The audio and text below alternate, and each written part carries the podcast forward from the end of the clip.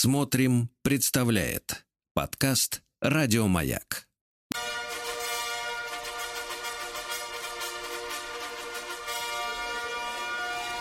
Сергей Стилавин и его друзья. Понедельник. Трудовой. Дорогие товарищи, доброе утро. Сегодня у нас понедельник, и у меня для вас есть сюрприз. Э, Их даже два. Во-первых, наша Анечка Маман уехала в Дагестан. Вот, больше вы на этой неделе, я так понимаю, не услышите э, этих искрометных шуток, вот, прибауток. Вот так.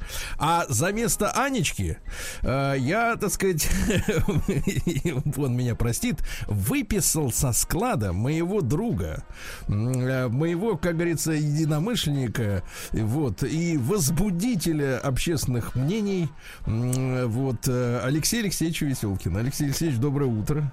Я вас, э, Сергей Валерьевич, приветствую с распростертыми, торчащими в разные стороны Да, с распростертыми джинсовыми голубыми объятиями, потому что вы у нас бэйби-бой. Я знаю, что вам уже под 60, но вы ходите, как и в 80-е годы, в наглухо отстиранных голубых джинсах и куртке.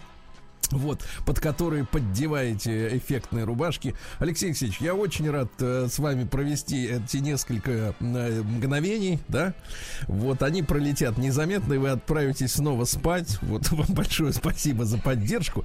Алексей Хорошо. Алексеевич, ну поскольку Да, мы с вами... пиж- пижамный вид э, соответствует, Да, да-да-да, да, как вы понимаю. тренировочный ва- ваши, так сказать, не Понимаю, да, не снимаете. хочется, да, не хочется только конечно, Выверните наружу и все. Да, не хочется, конечно, вспоминать о том, что и завидовать вашим пятикомнатным хоромам. Вот не знаю, в какой именно комнате вы уединились сейчас, чтобы пообщаться с, наш, с нами и со слушателями. Алексей Алексеевич, мы давно вот не говорили. И поэтому, мне кажется, вот в начале нашего такого, а, а, как же это называется-то, а, не помню, в, в- в артистической среде, но неважно, а, капустник, вот. Так вот, в, нач- в мгм. начале капустника мы, я хочу узнать, как вот э, артистическое, э, с, так сказать, товарищество прожило последний год. Потому что мы с вами давно в эфире не были, а и тема, тема-то важная. Значит, как живет артист в последний год? Вот скажите, пожалуйста, Вы- нет, знаете, в каком контексте? Да, вот в А каком встали, вот? ли, встали ли у артиста на место мозги? И начал ли он понимать, э, ну а после того, как э, запретили посещать э, представления, да, в том числе цирковые, типа вашего, вот, людям, и встали ли на место мозги, и стали ли актеры понимать, что они, блин, служат не сцене и мельпомене, а прежде всего им нужен зритель, и поэтому надо себя вести соответствующе. Или пока что вот подвижек нету. А вы знаете, что вам скажу? Тут надо более глубоко смотреть. Потому Так. что природа актерская и вообще людей, э, которые работают в театре, я и режиссеров включаю, она такая, знаете, дуалистическая, то есть двойственная. Да. И, в общем-то, в принципе, ничего по большому счету не меняется. То есть есть люди, которые адекватно смотрят на жизнь, Да. действительно адекватно развиваются, а есть и такие совсем инфантильные, потому что сама природа актерская, к сожалению или к счастью, она как бы заточена на постоянное, так сказать, удивление от самого себя и Так. противопоставление себя. Э, вот, и мне Ну, кажется, то есть, вы знаете, Алексей Алексеевич, маленькая не ремарка. приходит в сознание глубоко, Да, глубоко. м- маленькая Ну, ремарка насчет удивления от себя. А, Вы знаете, я действительно пережил э, единственный раз удивление от себя в жизни, да? Да. Э, Когда в возрасте, наверное, по-моему, ну, 12 или 13 лет я обнаружил, что начинаю оволосевать. Э, В общем-то, там, где раньше не оволосевал. И на этом, в принципе, удивления закончились. А, значит, а вот актерская профессия подразумевает, что вот это состояние Постоянное пубертата- удивление пубертата, вот утром это- от собственного оволосевания, если использовать ваш, вашу метафору. Вот это.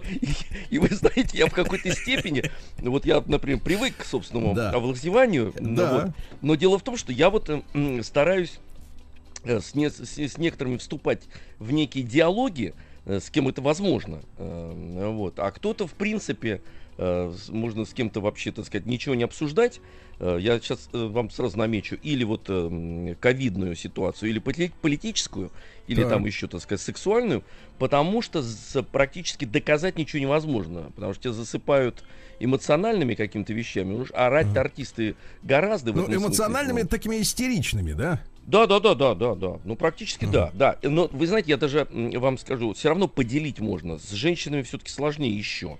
Еще? Чем? Еще, Еще сложнее, сложнее. Да. То есть да, в мужчинах да, да, все-таки вот оволосевание, оно как-то дает э, знать, да? Оно, оно да, иногда запускает процесс анализа, иногда, ну так наполовину, но все равно есть. А Анализ а женщины, это в ковид-центрах анализы. Это, это да. понятное дело. Но женщины, я вам так скажу по секрету, да. как да. театр устроит, они ведь находятся в изоляции некой, то есть у них есть собственный этаж или половина а в театре, да-да-да. То есть нас же там не скрещивают. Мы встречаемся на сцене или на репетиции, но с разных сторон идем. И поэтому вот... Э, а вот почему, кстати, вот это и очень интересная вещь. А почему в театр не пришло равноправие вот полов? Не придет, слава тебе Господи, пока. Как потому придет? что женщинам хочется нравиться мужчинам. Вот, это первое. Второе. Женщина полностью зависит от э, художественного руководителя, режиссера. Он чаще так. мужчина uh партнеры у женщин, с которыми они играют, мужчины. И uh последнее, и очень важное, все пьесы практически 75% участников мужчин и только там 20-25 и меньше женщин. Это вот. имеется в виду, что вот а, авторы пьес, таких авторы, как Чехов, да, да. они так заложили. Да, да, да. Да, они заложили, начиная с Шекспира причем. Слушайте, да. а ведь мы боремся, так сказать, за равноправие. Вот уже сколько лет-то боремся? Кто это? Ну, особенно, особенно в Советском Союзе. Вы помните, как вся началась эта бодяга с, с, угу. э, э, с парада физкультурников на Святой тогда, да и сейчас, угу. извините, Красной площади, да, когда да. женщины в трусах, ну, собственно да. говоря, так это и называть надо, потому что это не спортивная форма в общепринятом смысле, а это именно голые ноги.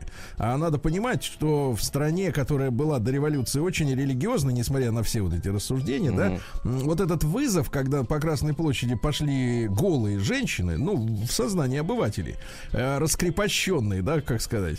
Вот, это же был самый настоящий прорыв. То есть вот все эти вудстоки, секс-революции во Франции и в Америке, все это рядом не стоит вот с тем э, таким разломом, да, культурным, который произошел у нас в стране.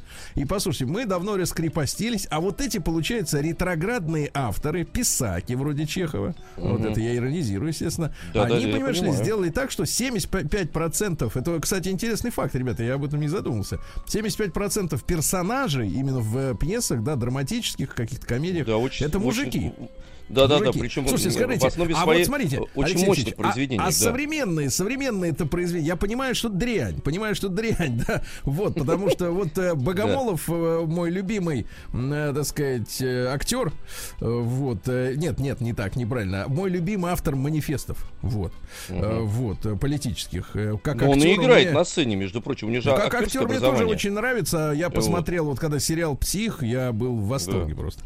Так вот, да, но не от употребления запрещенных препаратов. Я Прошу понимаю, в протоколе да, пометить отдельно. Не понимаю, от этого. Да, да, да. так вот. И, и вы знаете, он же жалуется, что нет режиссеров, да. А что касается пьес, вот смотрите, а ведь э, театр, да, я, честно говоря, не знаю, какая у вас миссия. Ну вот так вот, что вы думаете о себе внутри, да, какая у вас миссия? Потому что вы служите, да, театру, но э, театр-то он не сам по себе, он какую-то миссию имеет, а какая она мне непонятна. Но у меня ощущение такое, что театр все-таки должен быть на острее каких-то проблем. Опять же, если взять Чехова, правильно, то он угу. в своих пьесах кричал о проблемах общества именно, да, социума в первую очередь, да, Вишневый сад, например, да, то есть это же на, движение капитализма, ну, прежде ну, там всего, по, да. Сереж, там поглубже все-таки, вот с большими Ну, не, не, это я понимаю, поглубже, да, но тем не потому менее, что он, менее. с одной стороны, брал просто конкретную вещь, но пробивался да. он в глубины такие человеческие очень мощные. Хорошо, Поэтому хорошо. театр, не, который не, спекулирует, я, я вам отвечу, а то, а то вы так, как этим напильником, и, так сказать, просто шелуха такая сыпется, вот, но что, что вы наполнение было такое смысловое. Я, я вам скажу просто, что театр... Сволочь, это не напильник, а бензопила. Редкостное, да-да-да. А, значит, э, те, большой театр, не, я имею в виду большой по содержанию своему, вот, э, значит, он, конечно, заточен всегда не на социальность, это первое, и второе, не на ежеминутность, он погибнет сразу, потому что большой спектакль делается долго, 9 месяцев в среднем, поэтому сама проблема может уйти. Он должен пробиваться, конечно, глубинам через какие-то конкретные вещи. Вот, угу. Но все равно глубинным ну, человеческим. Ну хорошо, но вопрос-то да, в другом. Да. Все Давайте. равно, смотрите, э, э, вот э, коронавирус, всем уже понятно, что он не стал сиюминутной проблемой, да? Да. Как-то не рассасывается. Да. Вот, да, и, и можно бы, как бы, так сказать, уже предложить какую-то на эту тему пьесу поставить, драматическую, да? Ага. О семье, о, о людях, в которой, собственно говоря, и вот уже на новый манер, ну, хотя бы распределить в вашем любимом соотношении 50 на 50 50 э, женщин и мужчин. Я, я к чему клоню? Да? Но в новых, относительно новых пьесах, вот по сравнению со столетней давности, меняется эта процентовка мужчин и женщин на сцене? Не, не, ну, она, бодяга... она не может, она технически просто вот так вот э, решили а и что изменили. Мешает?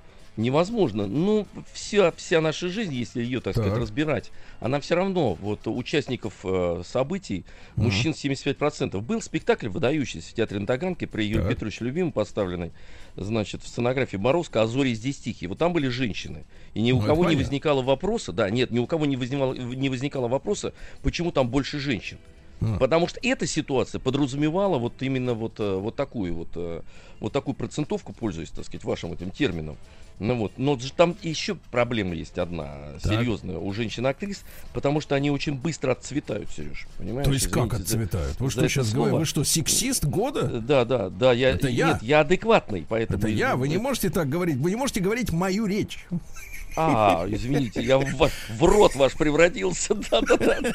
Целиком, причем с ногами. Абсолютно, да, да, да. В рот тебе ноги, как говорят в фильмах советских. Да, да, да. Скажите, Прищ... пожалуйста, а Прищурился что... и сказал. Нет, погодите, да. давайте так. Я ну. вот вам скажу честно, Алексей Алексеевич, вы, конечно, красавчик и ловелас, ну, в далеком прошлом, но, вы знаете, и нравитесь женщинам, такой худенький, стройный, опять же, молодцеватый, но, вы знаете, я даже, даже я усвоил, что такие фразы, как, же, ребята, вы, вы свидетели этого разговора. Значит, mm-hmm. такие фразы, как э, «женщина рано отцветает», это что вы себе позволяете? Когда а выйдешь на улицу, а там идет 50-летняя, а выглядит как девочка в 29, угу. а? Да, значит, ну, смотрите. А что у вас сейчас... там в театре? У вас там плохой грим, что ли? Краска а, плохая? Значит, смотрите, как... дело вот в чем. Краски, кстати, лучше стали. Да, заметно по вам. То есть камуфлироваться можно все. Э, да, да, да, но до морга еще далеко. Там вот самые мощные красители. Я согласен. Там красители отличные. И костюмерный цех работает прекрасно там. Там все, там все. Ну, он такой, только, только это верхняя часть. Верхняя часть, верхняя, согласен, да. Дальше под одеялом уже все. Поэтому, да. Это не одеяло. Какой вы отвратительный. Вы сегодня ну, хотите со всеми поругаться? Я потому что боюсь этого. Вы нет, вы просто понимаете. Ах, у вас панический э, страх. Нет, нет, нет. Ну, вы же знаете, у меня, так сказать, эти да, у вас, трагедии были. Да. Поэтому для того, чтобы с ума а, не вы сойти, смехом я, защищаетесь. Защищаюсь, да. Э, давайте Хорошо. к женщинам вернемся. Ну давайте. Так вот, ну, почему вот, они отцветают? Значит, я вам так скажу. Э, вот, к сожалению, мужчина Э, да. актер, вообще мужчина, вы сами по себе знаете, ну, как бы переходит из одной... И, да, да, вот, вот видите, вы сами ответили. То есть вы переходите из одной стадии в другую. А, погоди, а зачем они плохие? Приобрет, приобретение, вот приобретение опыта вашего. Так да. вот природа устроена, понимаете, Сергей Валерьевич? А-а. Что мужчина становится, так сказать, настаивается, настаивается. Да. И даже в преклонном возрасте, в каком-то, все равно он производит впечатление, что он еще как бы. Так. Вот. А вот э, женщины, к сожалению, тут я да. не могу, я же вам не творец, я только констатирую. Не, к ну сожалению, она и начинает, начинает быстрее. Ну вот в том-то и дело. Она и начинает быстрее. И быстрее, собственно говоря, вот действительно, ну вот может быть, этот термин не очень удачно отцветает. Я, с другой стороны, не согласен с тем, что быстрее заканчивает. Ну ладно, хорошо. А, вот, вы скажите, Алексей Алексеевич, а вот, в принципе, может быть, Потом, этим Сергей вызван... Валерьевич, подождите, Сергей Валерьевич, вот вы тут задели струну басовую очень сильно. Я вот хочу сказать, вы, вы заметьте, вы сами... Не задели, а, как мы говорим да, с Владиком, Щип... тронул струну. Тронул, тронул струну, да, тронул, незаметно и бережно тронул струну, и она отзовется. Так. Вот, и, и вот смотрите, весь мир он как бы заточен на такую гипермолодость. Да. Ну, вот, и поэтому даже Слушайте, а у меня женщина, версия, версия, прекра- Алексей Алексеевич. Ну, давайте. А может быть, вот эти все истории игрища с э, гендерным перевоплощением, они как раз э, э, связаны, А, кстати, связаны с бегством, с бегством от старости и, как вы там сказали-то, вы, Отцвет- выцветают. Да. Отцветанием, вы- с отцветанием, да. отцветанием, потому что если Да. женщина, например, пожила женщина, то смотрит, что-то начала отцветать, хоп, в мужика перевоплотилась, и больше уже такой проблемы нет. А вы знаете, вот вы так э, типа в шутку сказали, а я Да. вот сейчас понимаю, что, в общем-то, есть до- тут доля такая мощная правды, потому что действительно женщина начинает дергаться, Да. пользоваться косметикой, всякими, так сказать, хирургическими эм, Да-да-да, начинает пользоваться Алексей Алексеевич. И все, и на этом... аппарат... Да. Не, не, нет, Да я, я- здесь, здесь аппаратура А. не выдерживает, она, так сказать, да, тоже У вас жарко в вашей квартире, что ли? Почему квартира? Отключите батарею. Жарко в, жарко в той коробочке, которая э, называется Так вы пультом. периодически Там жара туда. самая.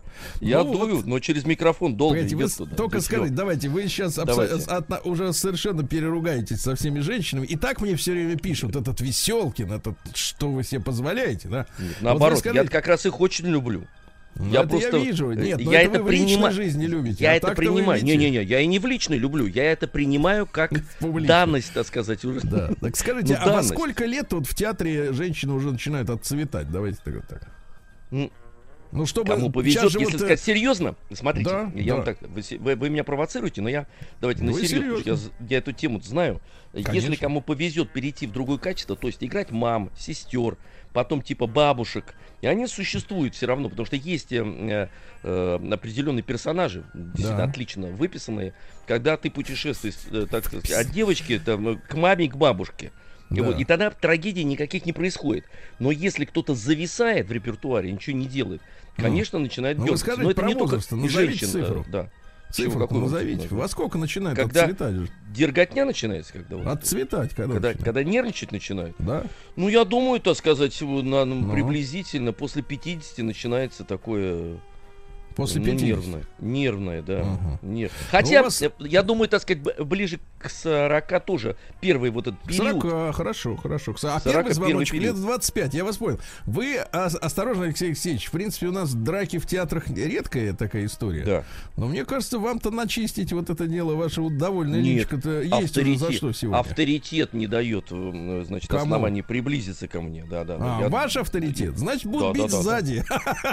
Алексей Алексеевич, будут бить Да, я понимаю, Да, я друзья понимаю. мои, а потом уже авторитет позволит э, остаться Да. недобитым ногами. Э, нет, Друзья сегодня с, нами, меня, да. сегодня с нами на арене цирка Алексей Алексеевич вместе со мной. И вот э, спасибо ему за пламенную речь, за правду спасибо. После новостей история.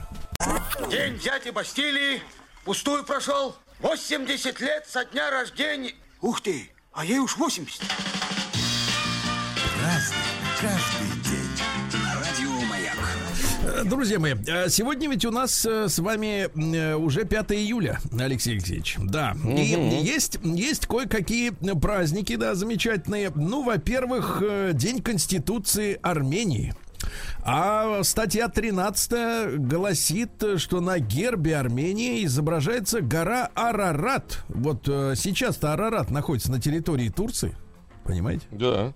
Да-да-да, вот так вот я вам скажу. Кстати, тут интересная, интересная штука, что в 1916 году, когда шла Первая мировая война, Наш генерал Юденич, которого вы наверняка помните по уже гражданской войне, да, вот, он ведь э, командовал войсками на Кавказском фронте, и, кстати, очень э, классно командовал, отжали западную фактически Армению, вернули Арарат э, армянскому народу, вот, и Юденич предлагал сухопутным путем, поскольку пос- через западную Армению открывался путь на, так сказать, Константинополь, который, по уверению англичан, мы имели право себе забрать как святыню православную по окончании Первой мировой войны, Юденич э, предложил идти пешком э, уже в конце, ну, в конце 16 года, потому что у нас действительно были очень большие успехи, в отличие от фронта вот европейского, там на Кавказе очень действовали круто наши ребята. Вот, э, но гос- господин, э, как же его этот самый, адмирал Колчак, Помните, да, такой морской Так, офицер, да, да, который да, да. потом стал английским э, офицером каким-то чудом, да, и потом уже был в этом виде утоплен, так сказать, э, так сказать, э, в Сибири. Так вот, э, я не в виде, а в статусе английского офицера.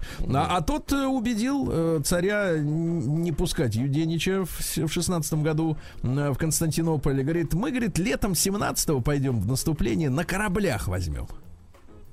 А в феврале, извините меня, случился переворот, который остановил все эти процессы. Вот тут есть, есть над Вот чем думай, задуматься. да. Да? Да, да, да, вот Дальше. Э, Сегодня в Чехии отмечается День Кирилла и Мефодия. Чем интересен этот праздник? Понятно, не стал бы на нем останавливаться, если бы не тот факт, что это единственный в Чехии церковно-государственный праздник официальный, потому что Чехия является одной из самых нерелигиозных э, стран Европы. То есть там вот, э, сказать, верующих минимальное количество, если вообще есть. А Сегодня йогини Экадаты, надо так говорить, и ин- индуистский, так сказать, праздник. Э, Праздник э, чем посвящен? Это пост, понимаете, да? Чтобы очиститься, Алексей Алексеевич, от всего порочащего, от страсти Ой. и невежества. М. Ой-ой-ой. То есть от гнева, зависти, жадности. А тут проблема-то вот что. Это, кстати, проблема касается и сегодняшнего мира как э, очень в большой степени. Э, Дело в том, что личность человека, говорят э, знающие люди на Востоке, сбита с толку материальными наслаждениями, понимаете? Мгм, материальными и просто плотскими. Вот, и поэтому, э, так сказать, не могут найти путь в мироздании, а надо переключаться, понимаете, да, переключаться. Отказаться, На ду- то есть, от на материала. духовность, да. Вот вы штанцы, штанцы свои не берите так часто, как вы. Да-да-да, ваши понимаю. модные. Значит, Понимаю. сегодня, товарищи, день словаков, живущих за границей. Вот. Дальше день механического карандаша, это который не надо чистить, а который кнопочку нажимаешь, оттуда грифелек лезет, понимаете, да? Сегодня день трудоголиков, но вот про вас не скажешь, не ваш праздник абсолютно. не Нет, ваш. секундочку. Вот тут как раз можно сказать, Тихо, потому что у вас я, есть. разбудив себя Не-не-не-не-не. будильником, встал, нажал нет, кнопку, э, связался с вами, сижу. В топку. Э, Так вот. Алексей, да, и театральная вот эта зевота, она отвратительна, Да, понимаете, да, Так вот, смотрите, ваш праздник чуть позже. Значит, сегодня Всемирный день бикини, опять не ваш праздник, это женщины. День разноцветных носков с пальцами, есть и такие, да. А вот ваш праздник, Алексей Алексеевич, Давайте, день ну-ка. луженых глоток. Да-да, вот ваш праздник. Ну и русский народный праздник под названием Ульяна да Галактион. Дело в том, что в этот день всегда на Руси чистили колодцы. Чистили, да. А, Было такое правило а, также в этот день. Чтобы быть с урожаем, надо сеять репу в этот день, да. Ну и поговорка такая. Ульян, Ульяне в лицо не глянет. Ясно? Вот, вот, вот что она означает. Трудно сказать. Переходим к событиям. Праздник каждый день. Да. Э, Ну что ж, товарищи, в 1701 году произошел геройский поступок. Вот мы все знаем с вами про Ивана Сусанина, да, который завел, помните, поляков э, в болото. И они не смогли, так сказать, э, напасть на, э, так сказать, государя. А в 1701 году, то есть мы сегодня юбилей отмечаем, 320 лет назад э, захватили шведу, шведы э, кормщика Ивана Рябова. Кормщик это по-нашему лом, лоцман, ну то есть человек, который м, э, прокладывает путь, да, и знает мили. И шведы тогда, представляете, они хотели захватить город Архангельск, вот, на кораблях. А Иван Рябов, э, честный кормщик и герой, завел как раз шведскую эстра- эскадру на мель. Э, Корабли встали, и наши э, с пушками в течение 10, ч- 10 часов расстреливали к- шведов э, с берега и всех сожгли. Вот, шведы, естественно, это все поняли, что они попа- попадут с такой. Рябова, значит, решили расстрелять. Стреляли в него, не попали, а он притворился мертвым и потом прыгнул за борт и доплыл к нашим. Вот, Вот а это тут его- герой настоящий. нет, нет, герой еще дальше. Смотрите, его А, так, наши ну, давайте. взяли, а, Так. так сказать, конечно, тогда СМЕРШа не было и НКВД тоже, но люди тоже засомневались. А чё ты как-то шведы тебя отпустили? И выжил. посадили его в тюрягу, но осенью Петр Первый разобрался во всех делах, приказал Рябова освободить, одарить и направить жить в Москву. Видите, какой герой Отлично, Иван Рябов. герой. Вот, но остался жив. Сусанина замочили. Да, да, да, да, да.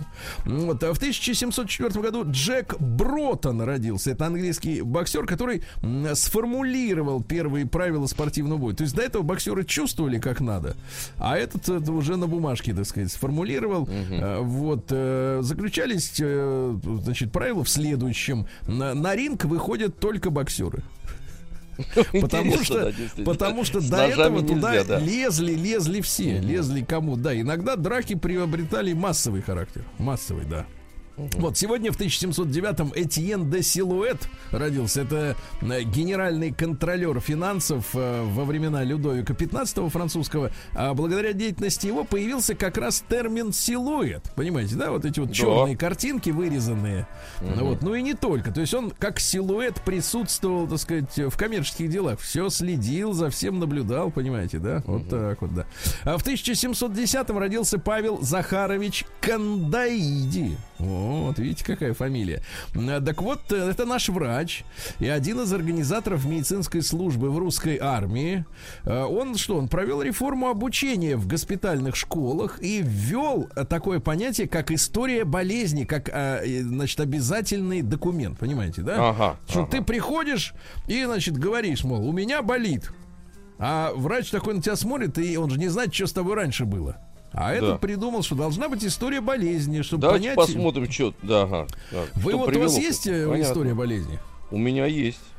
А, Душевная. как? да? а у вас? А у вас есть Ну, история так- болезни? Такой не зафиксировано, как у вас. Понятное дело, вы же не я. Вот. Это же Ну, ясное это дело. Понятное дело. Это вас ни, в чем, кстати, не, у- не умаляет. Да. Нет, а в я 1700, понимаю. да, в 1724 Петр Дмитриевич Еропкин родился. Это наш генерал и московский градоначальник. Кстати, по счету 29-й. А вы знаете, какой по счету Сергей Семенович?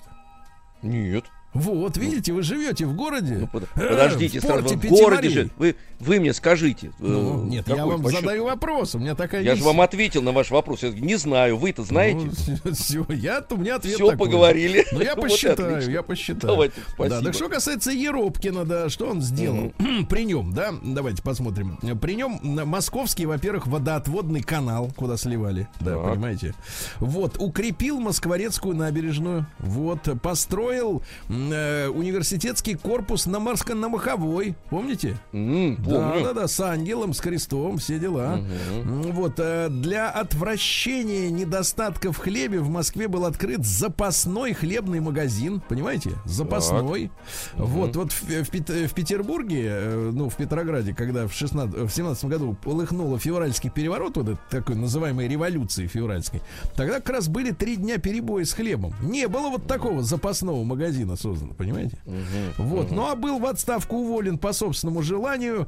Э, Говорят, э, причиной э, являются не болезнями истощенные силы, как говорилось официально, но желание Екатерины II которая была обеспокоена событиями во Франции, иметь э, главнокомандующим в Москве, во Франции произошла революция, все, все монархи боялись повторения да, этой заразы. Так вот, э, иметь главнокомандующим не такого мягкого, как Еропкин человек, а он был человеком мягким, хлебосольным, выпивал. Вот, э, да-да-да-да-да. Дальше, и, что интересно, повсюду разъезжал с трубачом. И как только его карета останавливалась, э, первым выскакивал трубач и, и трубил, что, мол, здесь Еропкин, понимаете, да? Ну здорово, Да, так всё, интересно, выходим, отлично. Все сходим. знают, едет Да. Еропкин, да. Да, сейчас, э, сейчас мигалка и сирена тоже хорошо, но не останавливаются. В 1793-м Павел Иванович Пестель, декабрист, э, ну, организатор смуты, глава, главарь Южного общества, автор «Русской правды». Это такая, э, типа, республиканская конституция. Ну, в общем, один из заговорщиков, вы понимаете. Сначала был Да. героем, в Отечественной войне, а потом покусился на святое. Значит, э, что касается м, государственного устройства, что они хотели? Значит, э, они хотели ввести народное вече из 500 депутатов. Похоже? Давайте Похоже. просто посравним, как вот воплотились мечты этого Пестеля. Да. Всю страну планировалось разделить на 10 областей. У нас сейчас 7 федеральных округов, да? Ну, потому что и территория меньше. Извините, Да. что в 91 году откусили же, откусили. Дальше м, исполнительная, ну это понятно, права граждан. Вот права граждан. Значит, э, все народы сливаются в один народ, ну это как советский. Понимаете, все одни. Да. Э, Сословие одно. Вот. э, Избирательное право, интересно, только для мужчин. Э, Это вот революционеры, достигших 20-летнего возраста. 20 лет, да? Понимаете, да? Вот. А что касается женщин, вообще ничего не сказано про них. Они как были, так и оставались, да. А, Да они ничего, бесправные. они это все записали, потому что ненавидели э, самодержавие. Женщин. В принципе, ничего бы это, из этого не было. Я очень... Понимаю, м, понимаю. ну да, ни- ничего бы. вы, Нич- вы- Ничего да. бы не... Нет, это подлость, потому что они понаба- понабрались этого всего в Париже, приехали и довели Николая до того, до тряски. Они же перестали, эм, Сергей Валерьевич, ходить на Да. службу в мундирах. Нет, вы просто представьте себе. В Офицеры. пиджаках приходили. Да, офицеры. Офицеры не, не носили форму? Не носили форму, приходили в статском. Сволочи какие, а? Вот понимаете? А вы говорите. Да, да, да, да. Ну, в ты 1802, ну то тоже интересно. В 1802 Павел Степанович Нахимов, наш э, геройский адмирал, э, вот он погиб при обороне Севастополя, но оставил нам эм, свои мысли. Например, первое. Береги язык, на котором говоришь, каюту, в которой живешь, и мундир, который носишь. Но это формальная история, а дальше. В морском деле близкое расстояние от неприятеля и взаимная помощь друг другу есть лучшая тактика, то есть поближе подбираться, как мы к Дефендеру, правильно, вплотную. Мгм, правильно, Вот. да. А дальше с нашим лихим народом можно делать такие дела, что просто чудо, а? Смотрите, как хорошо, да? Не, то есть не с народом творить, а вместе с народом. Вместе с да? народом, конечно. Да, Да, да, и да, наконец, конечно. вот самое самое блистательное нахимовское выражение. Ну-ка, девчонки, сейчас вот э, приготовьте платки носовые, слезы. Женатый офицер, не служака. А? Как вам это?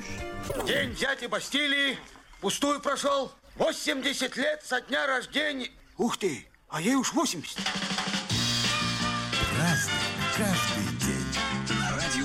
Друзья мои, э, сегодня в качестве праздника у нас э, Алексей Алексеевич э, Веселкин. Вот э, он с нами, это замечательно. Ну и события этого дня и люди, которые родились в 1810-м, очень э, так сказать, э, такой яркий персонаж появился на свет. Финиас Тейлор Барнум.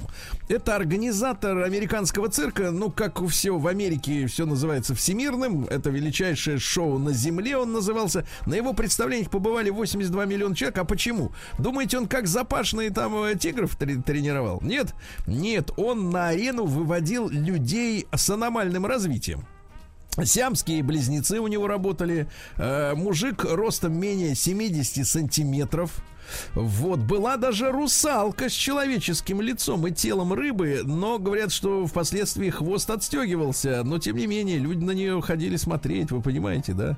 Вот, а вы знаете, Алексей Алексеевич, э, что, э, в принципе, русалки это новомодное изобретение, потому что раньше, вот лет еще Да, 150 назад, это были не не русалы. женщ- Русала и русалко он еще назывался. Русалко. Ко, русалко, да, То, русалко. украинцы, что ли? Нет, это вы про фамилию говорите, а я говорю про персонаж. Русалко, да. Ну, типа, не поймешь, кто это, мужчина, женщина, то есть существо. Да, да, существо. да. Дальше, Да, да. дальше, дальше, значит, смотрите, он э, организовал министрель-шоу выступления белых актеров, которые были выкрашены под негров. Ну вот. Да. Ну и как только интерес к очередной проделке спадал, он немедленно делал новую.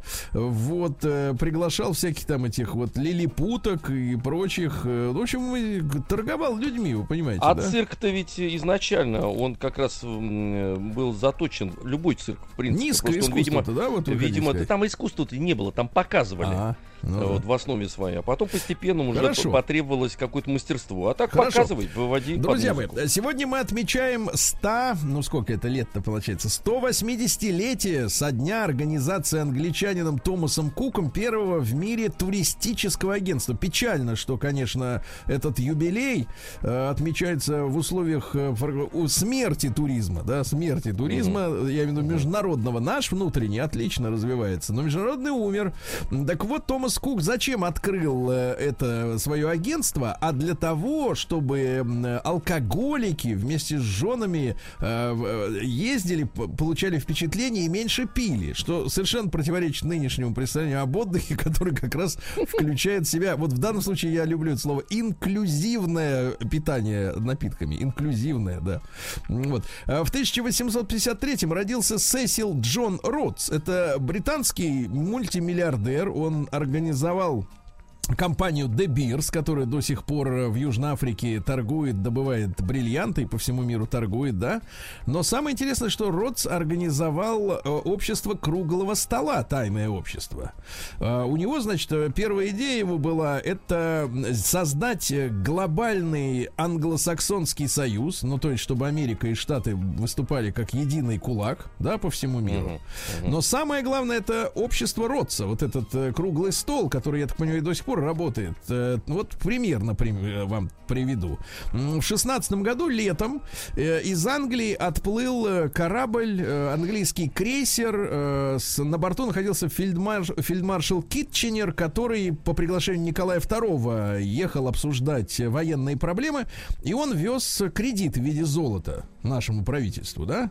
Вот. вот. И он очень хотел разобраться с тем, почему некоторые британские компании задерживают поставки оружия в Россию, несмотря на то, что были обещаны. Ведь некоторые оплаченные нами, э, так сказать, оружейные поставки, они так и не состоялись даже после того, как революция завершилась, понимаете, да?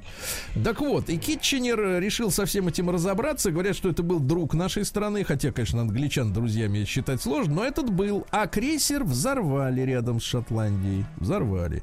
И вот, например, германский генерал-полковник Люд Людендорф, знаменитая фамилия, да, э, в своей книге «Мои воспоминания о Первой мировой» э, прямо указал, что загадочная гибель лорда Китченера была вызвана не германской миной или торпедой, но той самой силой, которая не позволила России воспрянуть при помощи лорда Китченера, потому что взрыв России был запланирован. И английские политологи до сих пор уверены, что а, именно Китченер не позволял устраивать англичанам в России переворот, который по впоследствии назвали февральским. Понимаете, да? То есть такая тема-то э, очень любопытная, да. А в 1850... Нет веры вашему Веры-то им нету, но Вообще. До надо сих пор я вот удивляюсь, э, да, Сергей Валерьевич, мы, мы с вами же знаем, да, да. щучить, да. Да, дальше. Постоянно. В 1857 ну. Клара Цеткина родилась, женщина с мужской фамилией, как говорится, да, но вообще угу. она Айснер, э, фамилия настоящая, но вот, говорит, нет, говорит, буду Цеткин, ну, в общем, революционерка, понятное дело. А в 1867 Эндрю Дуглас родился, американский астроном, который основал дендрохронологию. Знаете, что это такое? Дендро. Нет, Сергей Валерьевич, То есть он знаю, обнаружил, что у деревьев есть кольца, по которым А-а-а. можно определить возраст, да, и в том числе а. климатические, так сказать, всякие изменения, да. А. Ну что у нас такое еще интересного? Сергей Владимирович Образцов, сегодня отмечаем мы 120-летие великому кукольщику или кукольнику. Кукольник вообще, в принципе. Ну, кукольник. Ну хорошо. А кукол он не вот. делал сам-то? Нет, у него знаменитая была, с которой он сам разговаривал, Хорошо. самый древний. Да, да, сам разговаривал, сам переводил, я понимаю. Мальчик, да. Цитаты э, из образцов. Давайте. Все мы отбываем пожизненное заключение в темнице своего я. Понимаете? А вот, а вы как актер можете из этой темницы на часик на другой выйти. И наконец, когда у знаменитого э, Сергея Образцова спросили, как он относится к свободной любви, Угу. Значит, Сергей Владимирович ответил, к несвободной любви я отношусь отрицательно.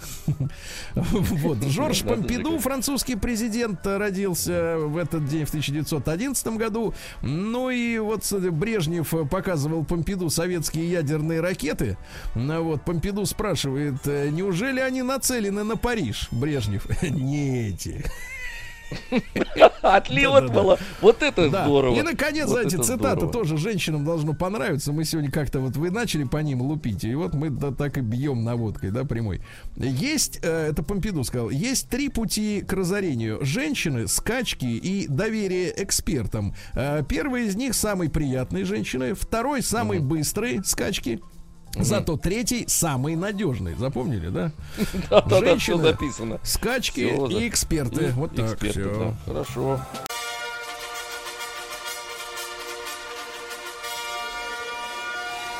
Сергей Стилавин и его друзья. Понедельник трудовой. Да, да, друзья мои, ну что же, у нас сегодня э, новости. Э, сегодня у нас понедельник, и э, сегодня мы продолжим бороться за помидоры мои Алексея Алексеевича. Совсем скоро, но пока новости, Леша. Да, да, выяснилось, выяснилось, что производство электромобилей, друзья мои, на 32% вреднее, чем производство обычных. Может быть, э, хватит втирать э, людям э, вот эту историю о том, что электрический автомобиль это панацея от всех экологических бед. Я обращаюсь к глобалистам, конечно.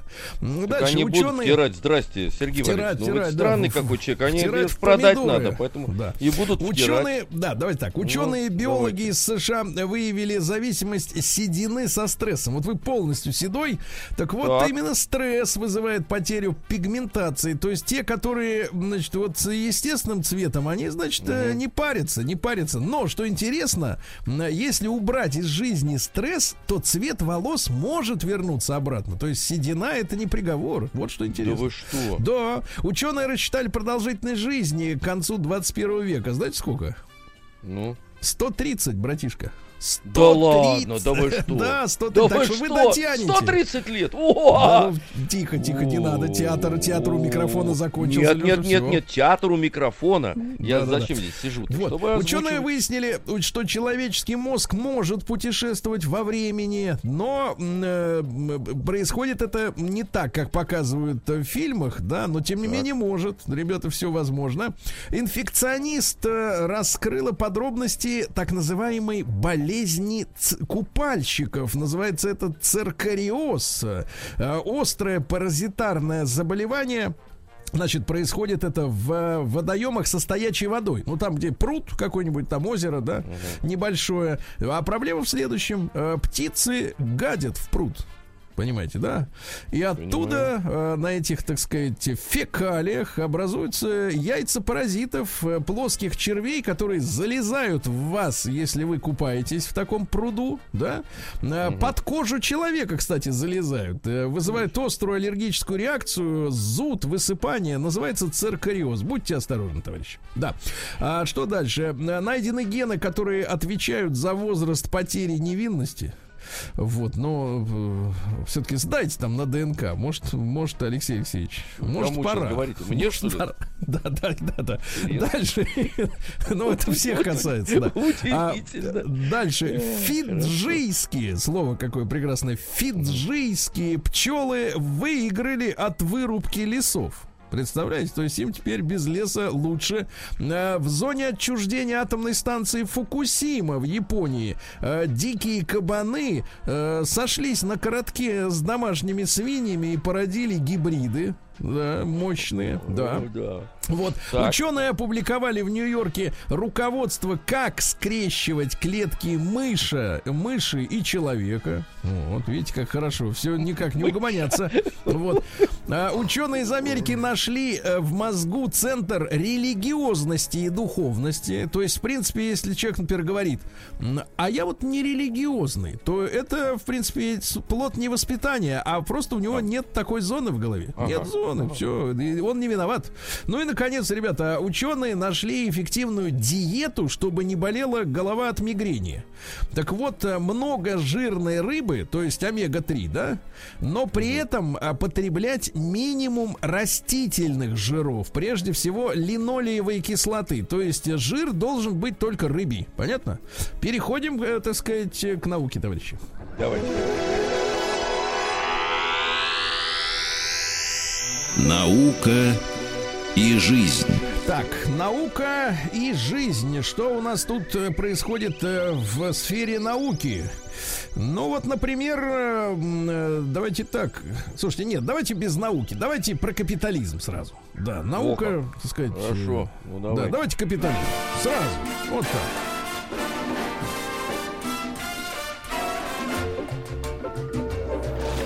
Новости капитализма.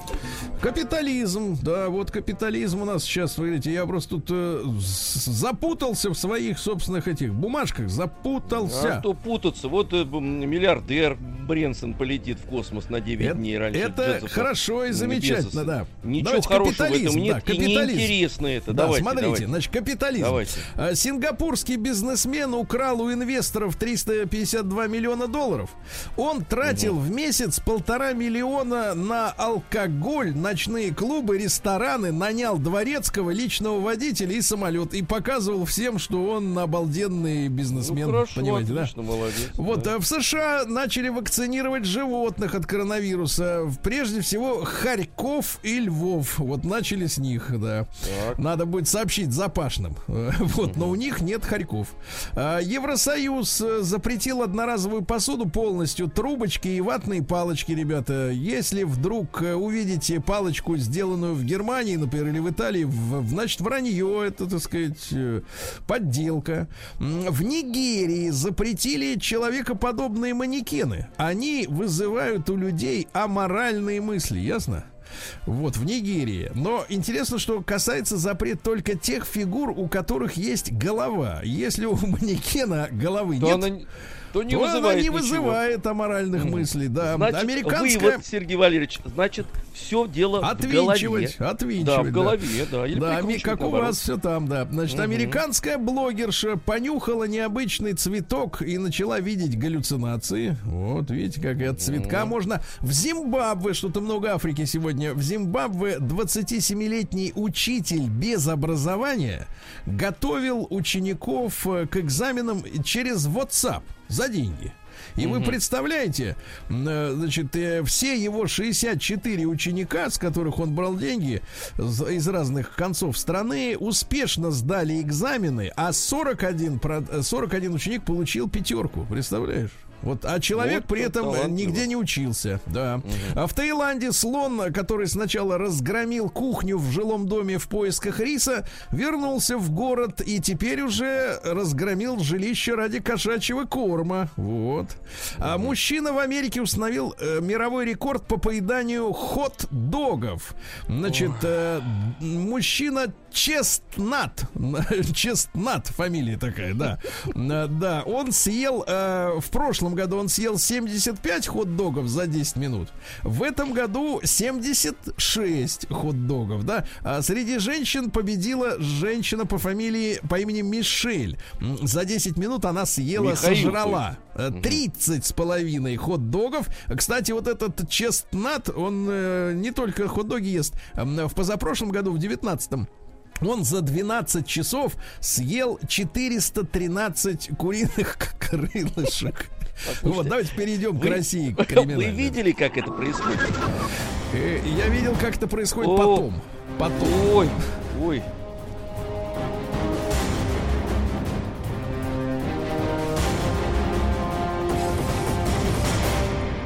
Россия криминальная. Ну, начнем с хорошего. С новгородца, э, дело, э, речь идет о Великом Новгороде. С новгородца взыскали 10 тысяч рублей за укус собаки. То есть э, кусала собака, а оплатить будет он. Вот это, дорогие женщины, называется ответственность. Понимаете, да, когда женщина говорит, чтобы ты, мужчина, взял на себя ответственность. Вот ты, например, машину долбанула, а платит муж. Вот зачем Ага. нужны мужчины, Так. ясно? А жительница республики Коми э, сменила фамилию и переехала, чтобы не платить по кредиту. У нее даже был арестованный автомобиль, но они все равно ее нашли. Они все равно нашли ее, даже с новой фамилией, да?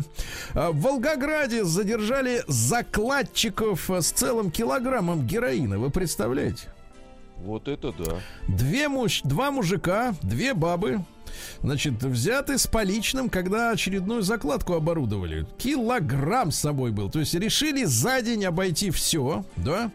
Ну и такая тревожная новость, товарищи, но она о бдительности граждан, поэтому хорошая. Э, Теперь уже в Нижнем Новгороде задержали 51-летнего мужчину, который с детской площадки хотел украсть 7-летнего мальчика. Он подошел к мальчику и сказал, а хочешь я покажу тебе котенка? И повел с собой в квартиру. Но бдительные, бдительные, опять же, нижегородцы, они позвонили куда надо и мальчика спасли. Вот, понимаете, товарищи, нельзя Слава быть равнодушным. Богу, ну и, конечно, наконец, да. новость, которую я для вас специально подготовил. Вы же в этом году собираетесь, наверное, куда-то на море поехать, да? Ну, собирался. Да, ну, собирались, да. Ну. Вот я вам теперь в путь дорожку-то я вам соберу с собой котомочку новостей. так вот, заголовок, заголовок следующий, вот, дорогой мой Лешенька. В Анапе, не знаю, в Анапу так. вы пойдете или нет, в Анапе местный житель оплатил услуги жрицы любви, которая оказалась мужчиной. Ой-ой-ой. Музыку, музыку погромче, да, вот она да, очень да, соответствует. Да, да. Давайте, давайте все подумаем о местном жителе. Итак, в Анапе местный житель решил воспользоваться услугами сексуального характера, но остался... Теперь внимание. Громче музыку. Остался недоволен. Недоволен. Потому что жрица оказалась трансом. И 8 мая житель Анапы обратился к полицейским, заявив, что у него украли 3000 рублей. Инцидент произошел во время попытки заказать. Э, вот. Э, ему предстояло выбрать одну из трех. Так он сам выбрал высокую темноволосую брюнетку mm. около 30 лет. Житель пригласил ее к себе домой, а в скором времени попросил скинуть с себя лишнее. Угу. Та в ответ, или тот в ответ, попросил сначала перевести деньги на банковскую карту. Когда банки, банковский перевод состоялся, э, он разделся. Э, вот и тут-то и выяснилось, что раньше это был мужчина, ты понимаешь? А у меня товарищи так в Америке попали, Сергей Борисович. Вот точно так же, но бежали так от страха. они тебе не товарищи, Го- Голые бежали с под, в подмышке у них, значит, видите, как, одежда видите, была. вы с кем водитесь-то? О, да, Со да, да, всякой срамотой.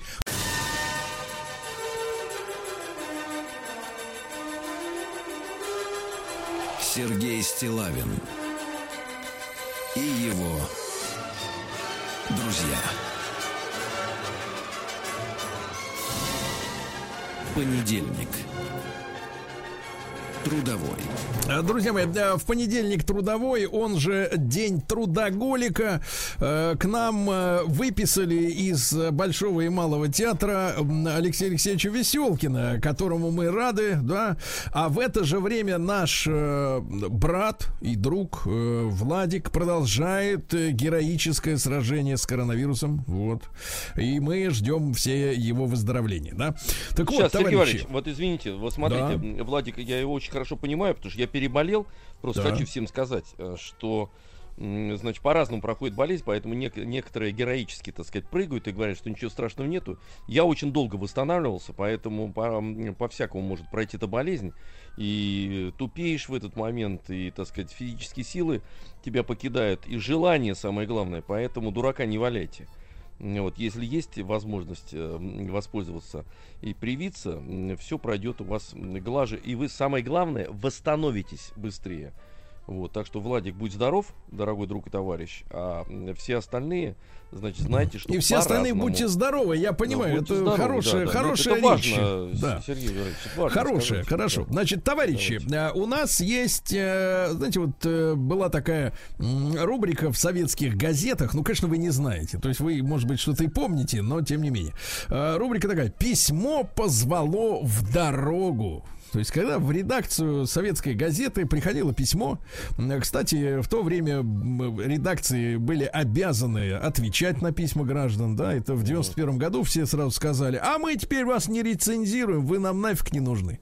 Понимаете, да? Вот, я, тем не менее, остаюсь верен, значит, э, старой э, традиции и э, получил письмо в свой ящик от мужчины Вячеслава. Вот я вам сейчас прочту, и мы с вами в этой ситуации давайте э, все а, с этим, с этой историей вместе и разберемся. Добрый вечер, пишет мне Вячеслав. Решил написать, вот, э, э зовут меня Вячеслав, вот, родился в Ленинграде и проживаю по сей день в нашем любимом городе. А история моя такова. Дочери 14 лет. И в этом году мной и женой было ей предложено, дочери, попробовать поработать так сказать, ощутить всю полноту жизни, ну, как достаются денежки на содержание тех же детишек. Согласилась. Начались трудовые будни. В 7 утра подъем, вечером приходит домой. Прошел месяц, получает первую зарплату. И самостоятельно выбирает и покупает iPhone 8 плюс. И дальше аватарка очень э, красного, раздраженного человека. Знаете, такой красный весь, такая морда красная. И пишет Вячеслав, что это? Что это за такая мечта? Это эгоизм, цель в жизни. Да и зачем ребенку в 14 лет дорогой телефон? Может, конечно, пишет Вячеслав, я стар и чего-то не понимаю, но для меня это просто телефон, а они жертвы современных манипуляций. Как защититься от этой заразы? Ведь ограничения уже не работают. Спасибо, Сергей, написал мне Вячеслав. Значит, давайте-ка, товарищи, э, во-первых, короткое, короткое э, исследование. Вот как вы это понимаете? Э, единичку от, отправляйте на наш э, в телеграм-портал плюс 7967 103 5533. Папа прав э, потратила деньги, свои первые трудовые деньги, которые заработала девочка, зря, напрасно, неправильно. В общем, какая-то гадость случилась, да, с ней в жизни. Она жертва манипуляции. Второе, нет права дочь. Человек, когда зарабатывает свои собственные деньги, угу. он имеет их право тратить, как он хочет, правильно? Вот да. он заработал и потратил. А какая там конкретно у человека уже была мечта, это не, не ваша, как говорится, папаша собачье дело. Да, вот такая позиция. Итак, единичка. Прав, прав отец, двойка, э, нет, дочка права. Ну и, ребята, большой разговор и об этом в том числе. Э, вот о праве человека действительно потратить э, свои деньги, как он хочет. Ну и давайте, может быть, окунемся немножко в воспоминания. А что вы купили на свою первую зарплату? Зарплату. Да? Ну и теоретический разговор э, с Вячеславом из Ленинграда. Давайте Максима из Саранска послушаем. Наш телефон 728-7171. Максим, доброе утро. Да. Доброе утро. Здрасте. Ну вот ваша позиция. Ну, там два вопроса было, да, как э, прав, кто прав, кто ну, однозначно ребенок прав. То есть родители отправили ребенка заработать деньги, чтобы он понял, как это зарабатывать деньги. Ребенок заработал деньги, пошел, купил то, на что он посчитал нужным, и да. папа возмущается. А отградить очень просто. Нужно посадить в клетку, запереть, повесить замок и никуда не выпускать. Тогда ребенок не увидит, что есть айфоны красивые, или там одежда, или что-то. Максим, а вы что купили на свою первую? Э, я кроссовки купил. Кроссовки купил. Это было в, в далеких в начале 90-х, поэтому не было кроссовок, на первый зарплату купил кроссовки. Да, хорошо. Mm-hmm. Спасибо, Максим. А, Вячеслав дозвонился. Наш человек в мире, как говорится, шоу-бизнеса. Да. Слав, доброе утро. Да. Доброе утро. Ну, я, конечно, я тоже вот абсолютно. Я... Угу. А, добрый день, Алексей. Угу. Я полностью поддерживаю, что прав ребенок. Другое дело, что как бы если папа вместо того, чтобы писать эти тупые письма вам, а, попробует это то сделать нормальный воспитательный момент, вот как вот сказать, именно так дети учатся, что да, сначала они тратят тяжело для них заработанные деньги на всякую фигню, но потихонечку ты можешь как мудрый взрослый родитель сказать, что слушай, а может вот надо было бы вот это, может вот это тебе это платьишь, платьишко тебе может быть лучше было, а тебе может быть джинсы, чем ты просто потратил.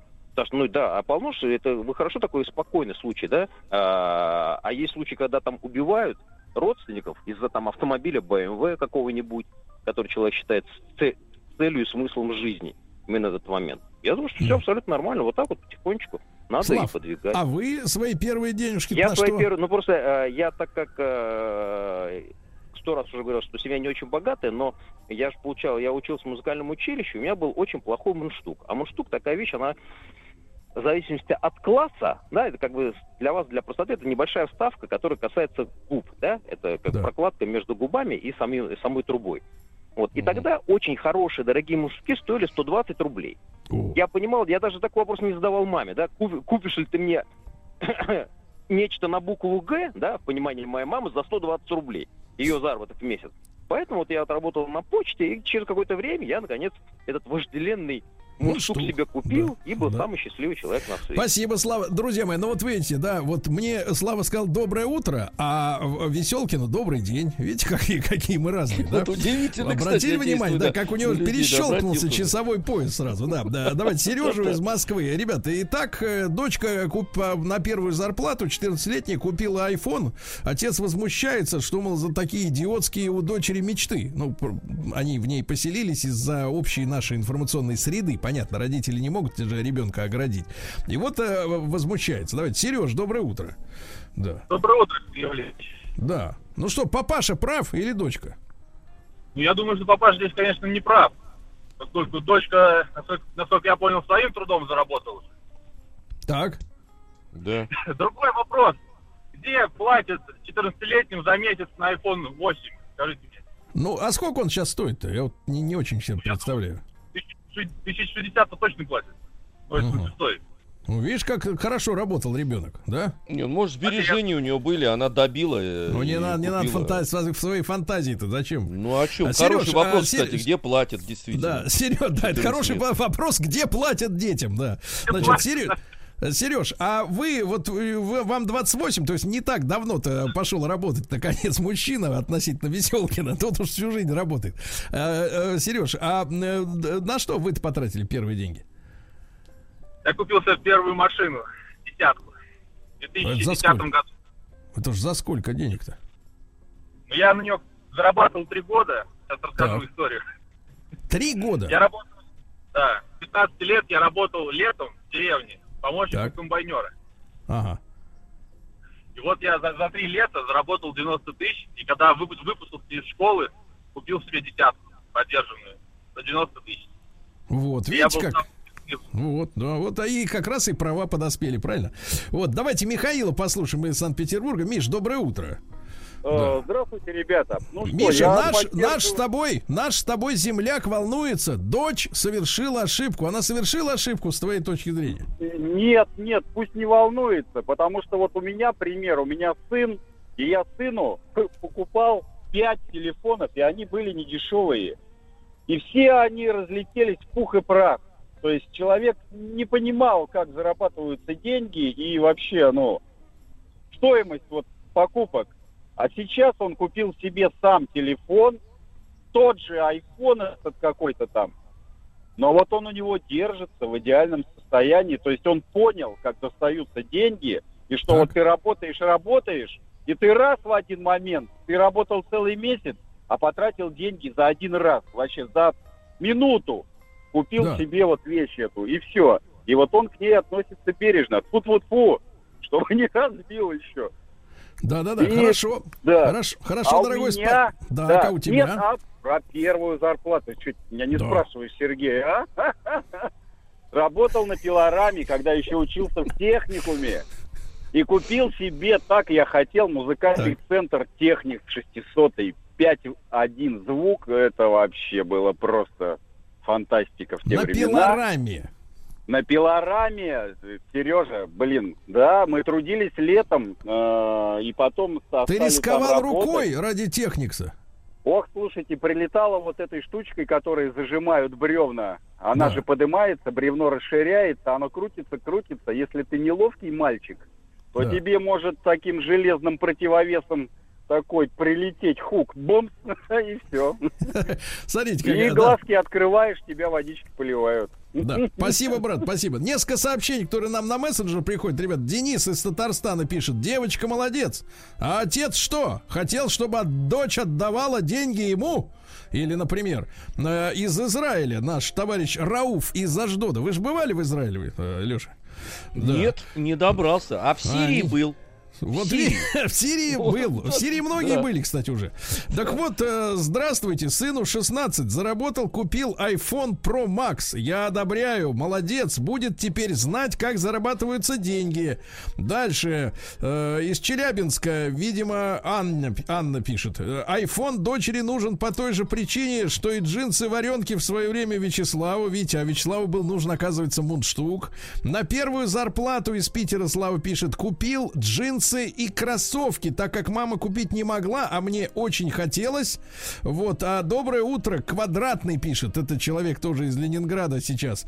Я свою первую зарплату потратил на поход с мамочкой в Макдональдс в 93-м году. Понимаешь, он свои деньги проел. Значит, ребята, а Вячеслав из Питера сокрушается, что его 14-летняя дочка на первую зарплату, на которую горбатилась э, целый месяц, купила себе смартфон. Вячеслав возмущается. Че это такое за фигня? А ваша какая позиция?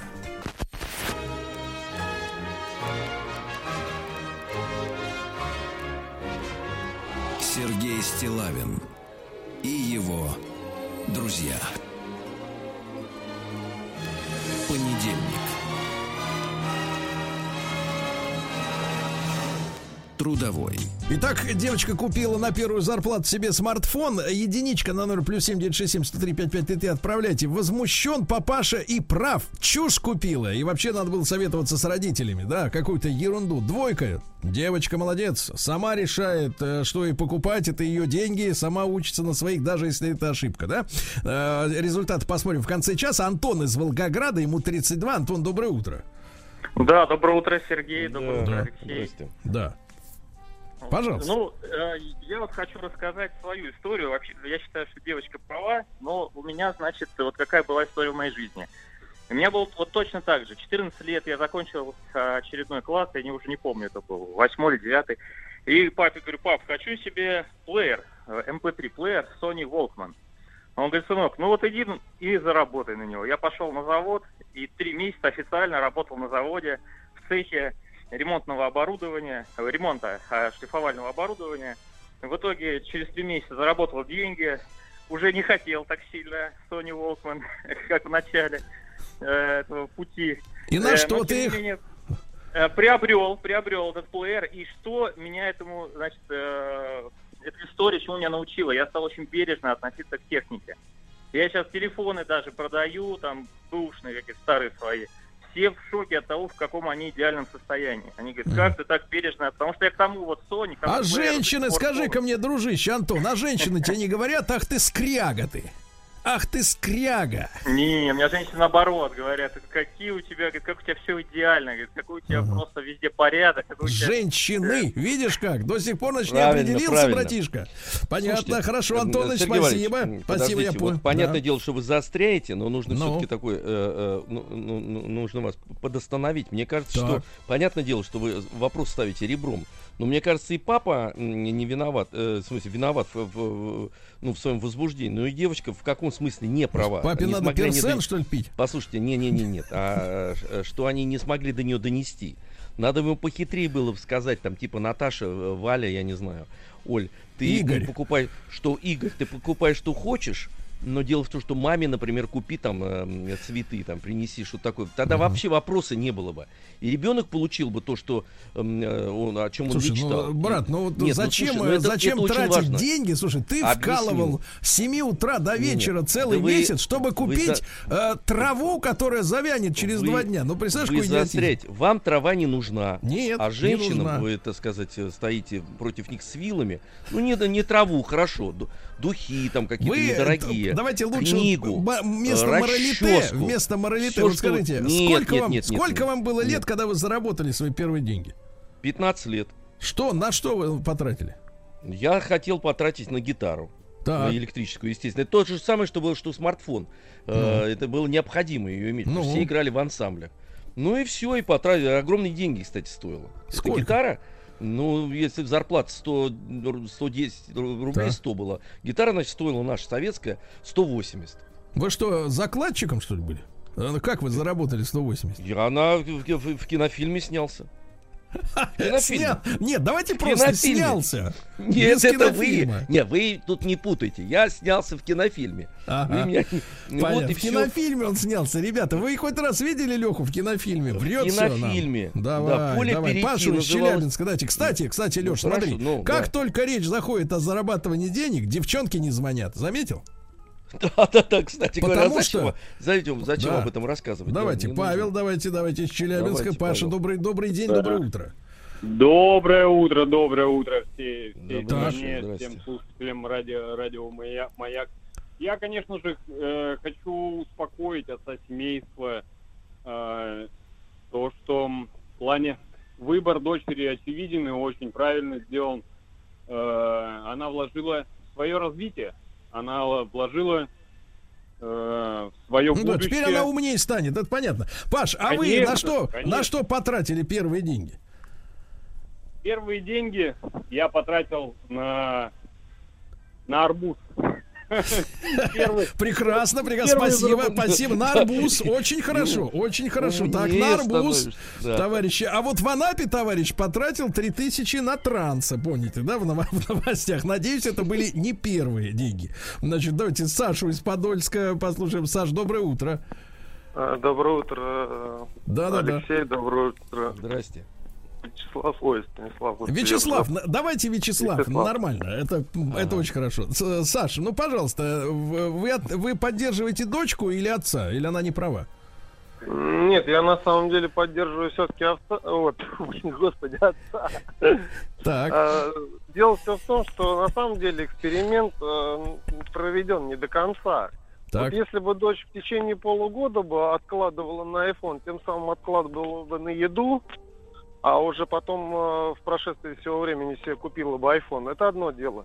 А так в течение mm-hmm. месяца она себе купила iPhone, а дальше мама с папой продолжают ее кормить. А вот если бы она еще посидела на хлебе и воде, то есть вот, ну, промежуток вот этот вот выдержала, вот тогда бы она действительно поняла цену этому айфону и цену деньгам. Ну, то есть надо Здесь, наверное, потихоньку было... урезать пайку с девочки, правильно? Ну, не знаю. Хорошо. Саш, Саш, тебе короткий вопрос. А что ты купил на первую зарплату? Сейчас, наверное, не, точно не могу вспомнить. Ну, по-моему... Ты до сих пор штаны... не потратил. Давайте, давайте так. Ты до сих пор не потратил. Хорошо, хорошо. И давайте, наконец-то, женщина, товарищи. Мария. Мария из Ивантеевки, да. Мария, доброе утро. Доброе да. утро. Мария, доброе пожалуйста, утро. вы за девочку или как? Да за девочку, за девочку. Ну а что, ребенок купил себе игрушку. Она и в работу-то в эту поиграла. А вот это вот, вот, не по делу деньги потратила, отбивают только у человека такое легкое восприятие жизни, денег, работы, в удовольствие. Все что-то надо вот прям серьезно работать, серьезно тратить. Так, а вы на что первые деньги, Маш, потратили? Ой, а мне было 16, и так. это были 90-е. Я спортивный костюм купила и часики. И часики? Да. Хорошо. И часики. Очень... Хорошо.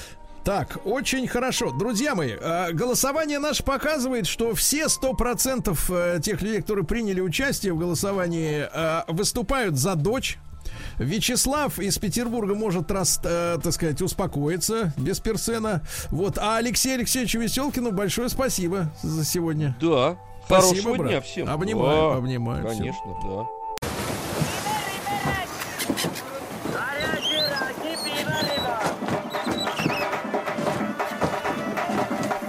Отпуск каждый день. Кавказ – это всесоюзный пусть и здравница, и житница.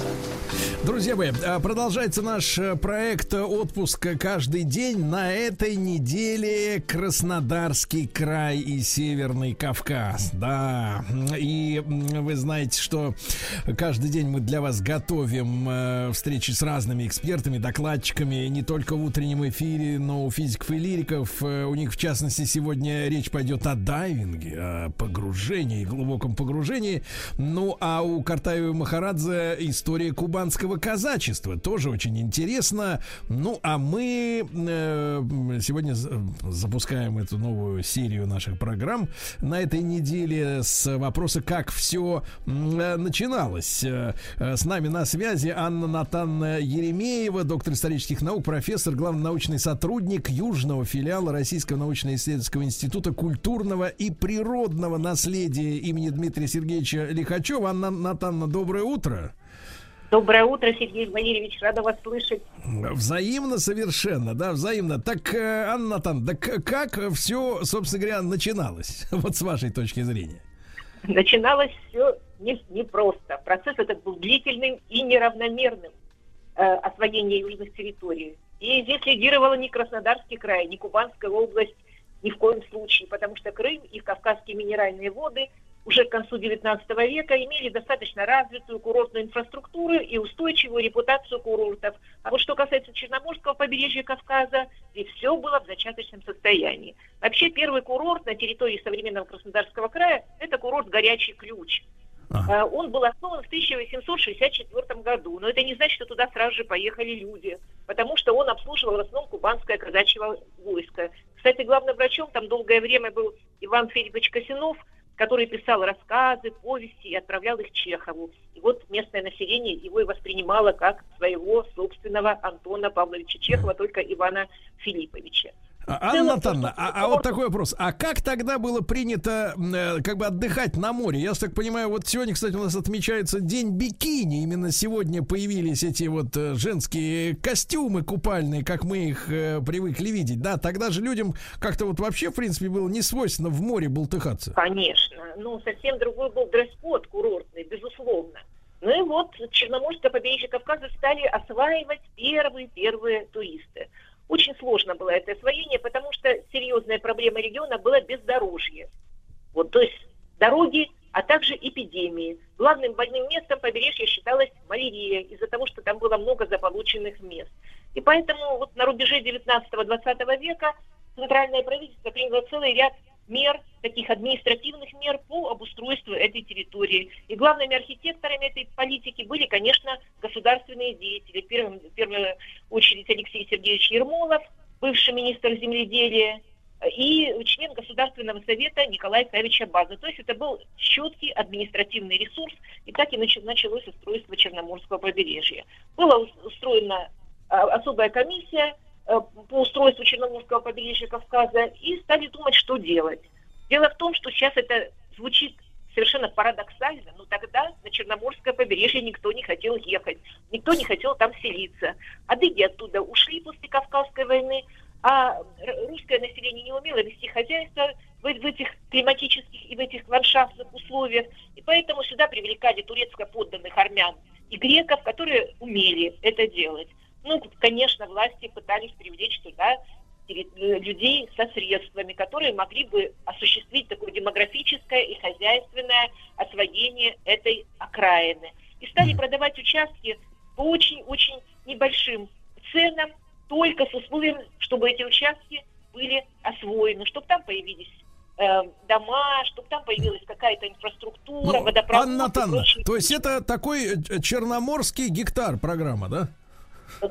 По большому счету, да, потому что при содействии правительства проводилось осушение болот, и туда приезжали чиновники, врачи, которым государство оплачивало э, эти поездки. Вот, то есть происходило такое научное изучение региона, чтобы понять, стоит ли здесь устраивать курорты. И очень быстро стало понятно, что край благодатный край благодатный. Комиссии, которые сюда приезжали, сказали, что в Красной Поляне все будет хорошо, это прекрасная будет горная климатическая станция, что в Сочи все будет прекрасно, это идеальное место для морских купаний.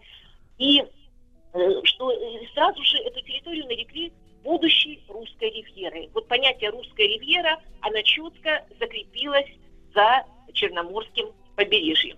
Угу. И, и я вот так понимаю, что я так понимаю, что Анна Натановна, и даже перед войной Первой мировой успели выставку, да, провести специальную? Да, да.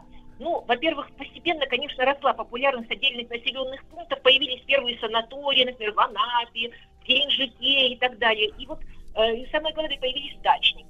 Дачники многие были людьми э, не, не просто зажиточными, а были людьми думающими и родили об устройстве тех мест, где у них были дачи. Например, в Туапсе была дача известного русского живописца, пейзажиста э, Киселева, там даже есть такая скала Киселева и так далее. И вот многие дачники во многом стали способствовать тому, что люди в столице, в Санкт-Петербурге стали задумываться о том, что надо, надо развивать Черноморское побережье. Именно в Петербурге было основано общество изучения Черноморского побережья Кавказа в отношении историческом, географическом, этнографическом и так далее. Его председателем стал Евгений Васильевич Павлов – лейб-хирург, не путать с Иваном Петровичем Павловым. Он был дачником, его дача в пригороде Сочи существовала, поэтому он знал все абсолютно. Члены общества были выдающиеся ученые, чиновники, врачи, архитекторы. Численность составляла примерно 140 человек. И именно они решили затеять такую мощную выставку, которую назвали «Русская ривьера». Выставку, естественно, в столице. В столице. По поручению комитета выставки э, на Черноморское побережье Кавказа выехал фотограф Прокудин Горский. Вот, и выставку на Аптекарском острове провели такую ударную выставку со 2 ноября по конец декабря 1913 года. Ну, погода, конечно, в это время в Питере не очень.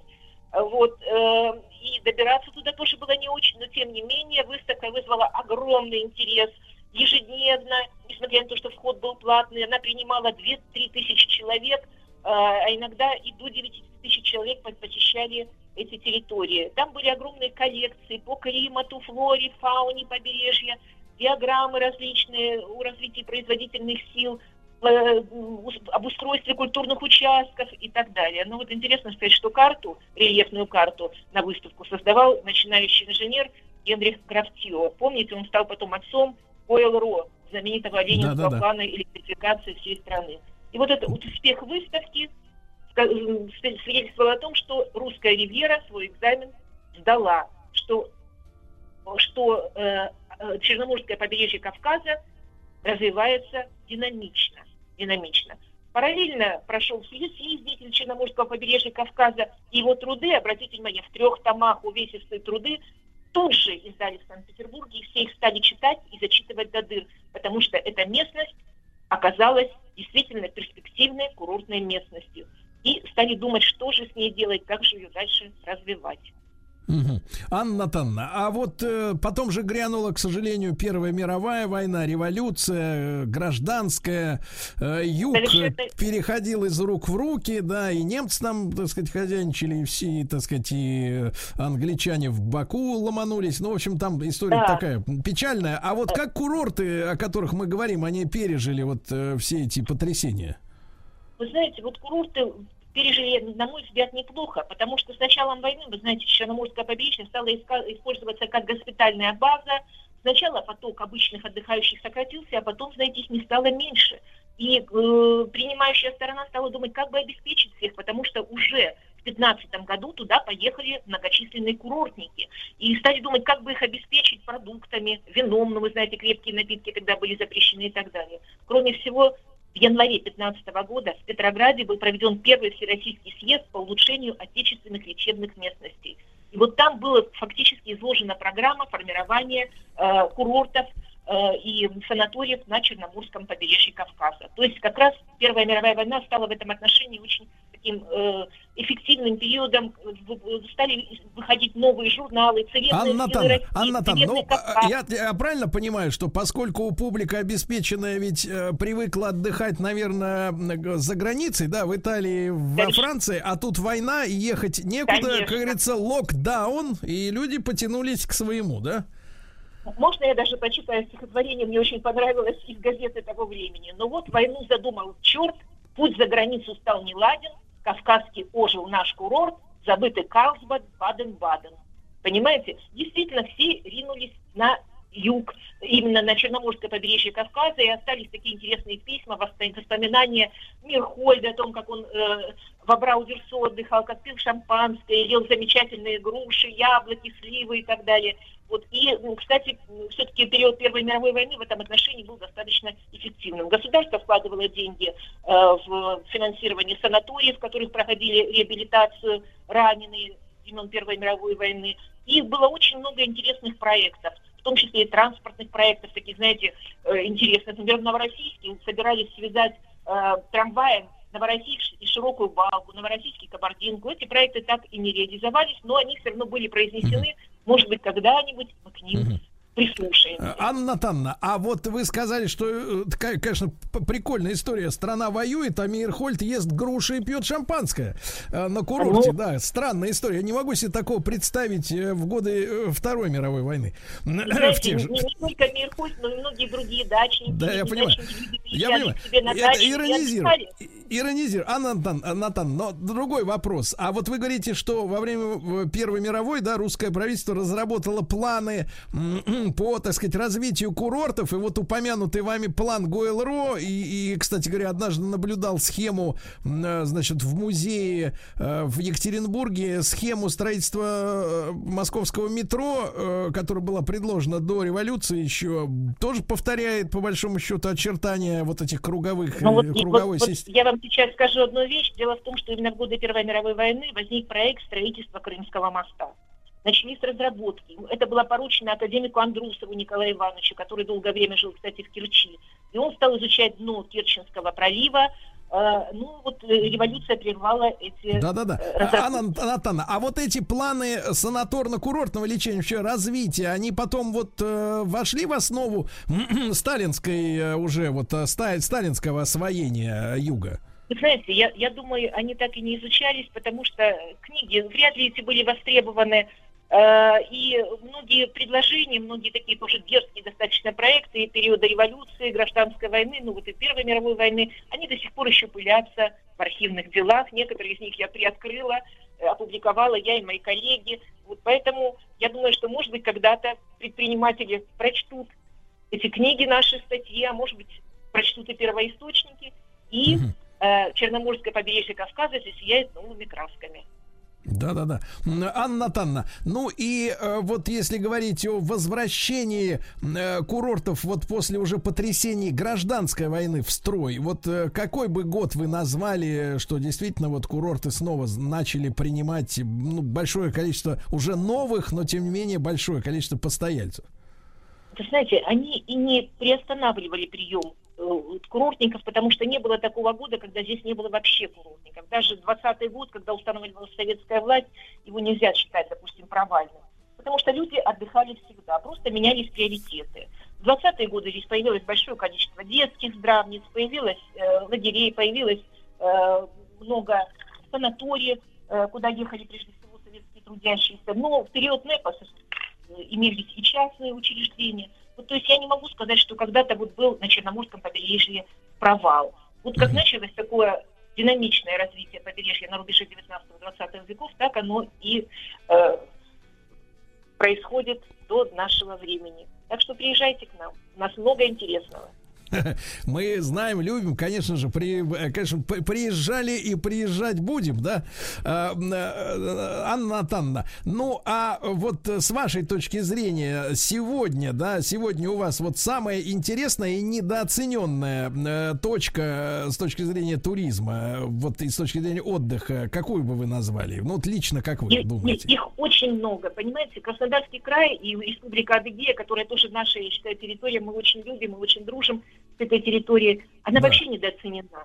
Великолепные места предместье Майкопа. Когда-то туда да. в 19 году приезжала графиня Уварова, она сказала, это Тироль. Это еще Пред, лучше, да, чем предместье. Майкопа. Поверьте. Прекрасно, прекрасно. Анна Танна Еремеева, доктор исторических наук и профессор, была с нами в проекте «Отпуск каждый день».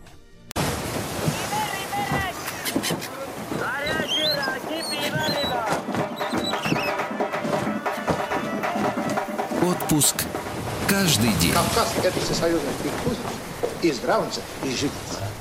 Друзья мои, да, ну что же, отпуск каждый день. На этой неделе у нас Краснодарский край и э, Северный Кавказ. Э, я рад приветствовать на связи с нашей студией Дарью Елчеву, участницу, кстати, конкурса «Лучший гид России». Вы помните, такой конкурс и в нашем эфире проходил э, в 18 и в 19 году. Дарья, доброе утро.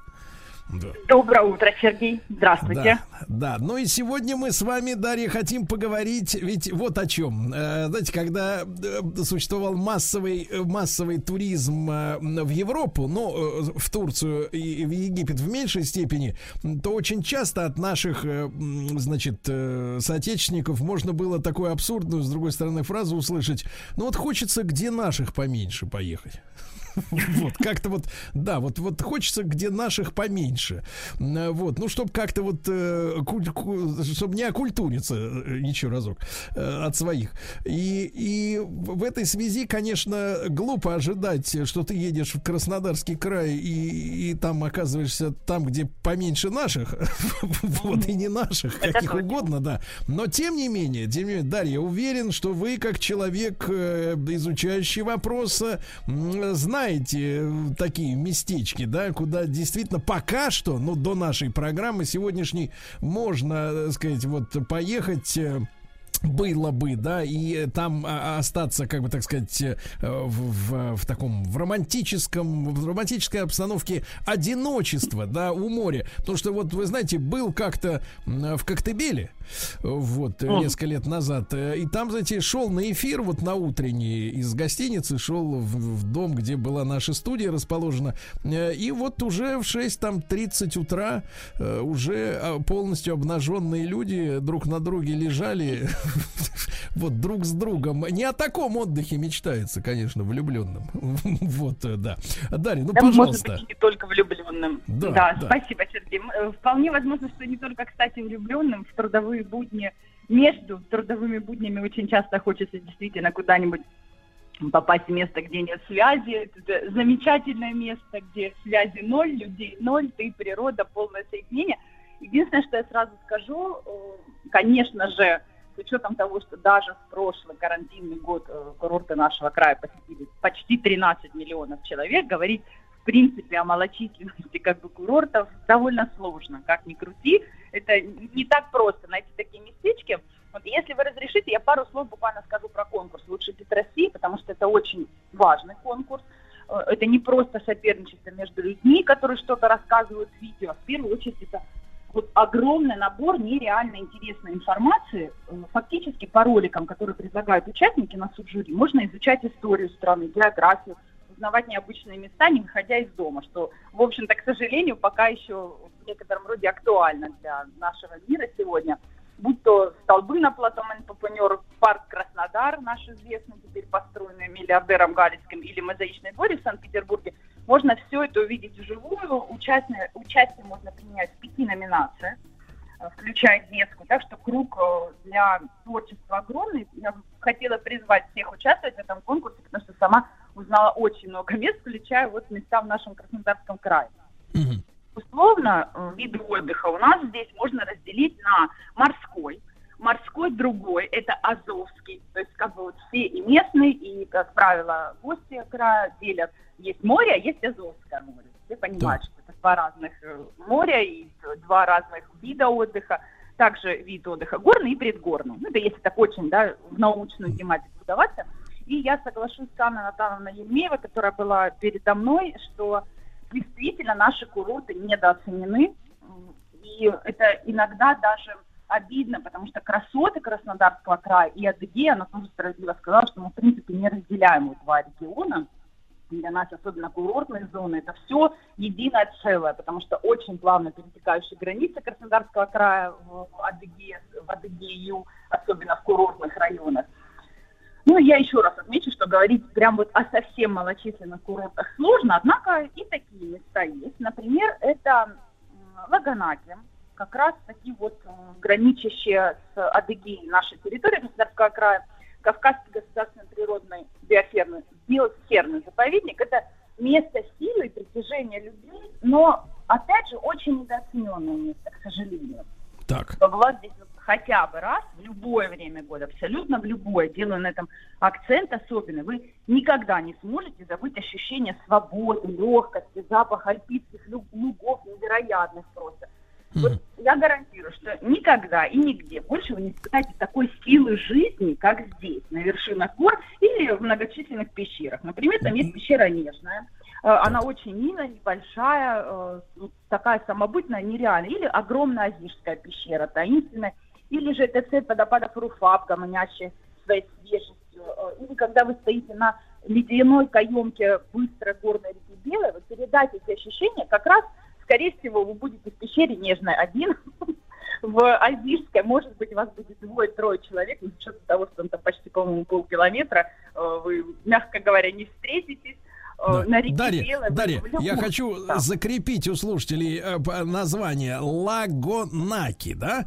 Лагонаки. это речь идет именно о горном отдыхе, да, сейчас, правильно? Потому что мы, это... мы, к сожалению, мы, к сожалению, на радио, да, поэтому мы не можем сопроводить нашу беседу картинками. Картинки товарищи наши должны сами себе подгружать в Яндексе. Да, вот, да, набрав, набрав горный, слово с дефисом Лагонаки, да? Но вы, Лаго... вы объясните, это на какой высоте находится и какой там климат? Вот сейчас, вот летом, когда жара, там, там как? Там очень прохладно. По сравнению, например, с Краснодаром, в котором в пятницу было 46 плюс, э, там примерно 20-22 градуса. Мы были вот на прошлых выходных там. И уезжать, конечно, не хочется, потому что из 22 градусов, из э, удобной влажности, из вот этих запахов, прохлады, ночью совсем холодно. Мы еще были на турбазе, как раз около базы, около м, пещеры Нежной, там деревянный домик, знаете, костер вечером разведенный, цветы там пахнут, котенок бегает. Ну, это все вот э, вообще нет связи, вообще. Мы были одни на базе, там, по-моему, 8 или 10 домиков, не было больше никого. Это как раз тот самый мечтательный отдых. Выходишь утром, у тебя просто вот река рядом, обрыв, горы, красота. Дарья, свежий, Дарья, а я как человек, как человек, конечно, живущий в бане постоянно, но и работающий из нее, но при этом, конечно, э, воспоминания о городском стиле жизни у меня есть. Э, домики, они что из себя представляют? Они,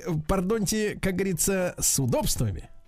Э, однозначно, все с удобствами. И это тоже в тему вот недооцененности курортов. На самом деле, есть, конечно, кемпинги какие-то, то есть вы приезжаете на машине, там палатки, но везде все продумано. Более чем сейчас очень активно набирает позиции такой вид отдыха, как глэмпинг. Я думаю, вы знаете, да, что такое это да. шар, такой прозрачный. Это, конечно, невероятно просто, но на эти, этих глэмпингов конкретно вот в Лаганаке пока, по-моему, два, и они расписаны уже там до конца октября, до конца сезона Лага летнего, они уже все расписаны. Э, то есть пока попасть туда сложно, но это вот самое. А Дарья, а вот сразу, чтобы не быть голословным, вот вы говорите, вы были, да, в Лаганаке, там в деревянных домиках с удобствами, товарищи, с удобствами жили, а вот какова цена вопроса, э, так сказать, за ночь? Ну, чтобы сразу быть предметными. Цена вопроса вообще смешная. Хочу сказать, это было 2000 рублей за ночь. Вот 2000. Домик да. двухэтажный чтобы вы понимали, это такой небольшой коттедж. Там есть душ, э, четыре кровати, верхний этаж это как такой мансардный, рядом да. беседка, мангальные все условия. Можно а то есть, то есть вы туда, я правильно понимаю, что вот в этом конкретном месте, где вы отдыхали, э, вы приезжаете ага. туда, условно говоря, со своими продуктами, да? И вы, э, вы да, арендуете да. именно только, только дом, ну там и плиту, да. то есть там нет столовой, там, условно говоря, ресторана, в котором вы могли бы питаться, да, постоянно? Э, вот на этой базе нет, но можно подняться чуть-чуть выше к Азижской пещере. Это буквально 5 минут езды по хорошей, кстати, отличной асфальтированной дороге. Ни травики, там ничего такого. Все прекрасно, все сделано. Э, и там будет большое количество ресторанчиков, есть очень красивый, прям дорогой ресторан, есть места подешевле, есть кафе, блинные. Угу. Там, кстати, конкретно в Лаганаке есть такая фишка, значит, блюдо, которое называется альпика. Ну, типа альпийские луга, там вот в таком духе. Это что-то типа закрытой пиццы, так. И одной порции хватает примерно на четверых человек. На все дни, я понимаю. Дарья, Дарья, скажи, пожалуйста, а вы, вот смотрите, сейчас, когда, я, честно говоря, в шоке, когда в Краснодаре на выходных было плюс 46, господи Иисусе. Вот, а там плюс 20-22, а вот э, сезон в этом месте, Лагонаки, он длится круглогодично, эта история, или зимой там, в принципе, колотун? Нет, зимой там пожалуй, вот у местных у нас здесь э, считается именно зимний сезон в Лаганаке. Mm. Я почему сделала акцент на летнем отдыхе, потому что там зимой склоны, снега по колено, вот он там иногда выпадает в начале октября, и, в принципе, долгое время лежит. Потому что, это, в общем-то, это горы уже. Да. Серьезная, достаточная высота. Э, все эти ватрушки, самки, снеговики, все там присутствует, горячий чай. Ну там сколько э, зимой? Какая температура там в январе, например, примерно?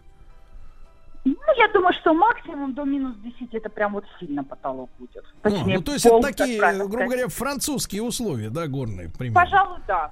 да. Э, вот единственное, что, наверное, до французских еще, ну, будем честными, да, э, с точки зрения инфраструктуры не дотягивать. Но в прошлом году, точнее, вот в этом году уже, получается, зимой мы ездили и очень, мы ездим за каждый год, и вот прям видим, знаете, за последние 10 лет изменения просто радикальные, кардинальнейшие. И да. в этом году уже стало получше. И домики начали по-другому делать. Знаете, я, кстати, хочу отметить, Сергей, что там есть не только домики. То есть это мы просто вот уставшие от общения, ввиду наших видов деятельности с мужем, мы много общаемся с людьми. И ну вот нам хотелось именно такое аутентичное, чтобы там вообще никого не было. А вообще там есть гостиница с Wi-Fi, завтраками, все включено, там да, Дарья, Дарья, а еще, еще пару слов-то буквально про вот шары вот эти прозрачные, э, которые вы называете глэмпингом. Э, Дарья, вы скажите, это как бы для эксгибиционистов, то есть вот, э, представьте, ночь, да, вот светится там внутри этот шар, да что ж там, извините ну меня, не, не раздеться, что ли, в этом шаре? Ну, я думаю, что можно, конечно, раздеться, опять же, с учетом того, что людей практически нет. Шары эти стоят очень далеко от дороги, угу. повернуты они, да, значит, он не полностью прозрачный, с одной стороны, то есть одна сторона, одна часть закрыта, та, которая, скажем так, повернута э, к лесу не лицом, а, к, а, а другим местом. Значит, и на обрыв, туда, в горы, прозрачная часть, то есть вы можете утром встать, вас, скорее всего, с разницы 50 километров до ближайшего населенного пункта никто не увидит, даже если вы там не ближе а все, что можно увидеть, все закрыто. Есть, ну, там Я понимаю. Дарья, а вот, вот цена вот этого удовольствия проснуться, как говорится, вот в таком шаре, это сколько стоит примерно сейчас? Э, это стоит от шести с половиной тысяч за ночь с завтраками, значит, до, по-моему, шести человек там размещение, то есть толпа эксгибиционистов может быть большой, в принципе. Uh-huh вот, веселой. То есть частично, всего. частично там это в шаре могут быть и эксгибиционисты, и вуайеристы. Я, я понимаю, да. Вполне, да, да. Всем, всем подойдет это дело. Всем подойдет, да, до шести человек, рядом, Господи да. Иисусе. Вот, друзья да, мои, я напомню, я напомню, что с нами сегодня Дарья Елчева, участница конкурса «Лучший гид России» в 18-19 э, годах. Да.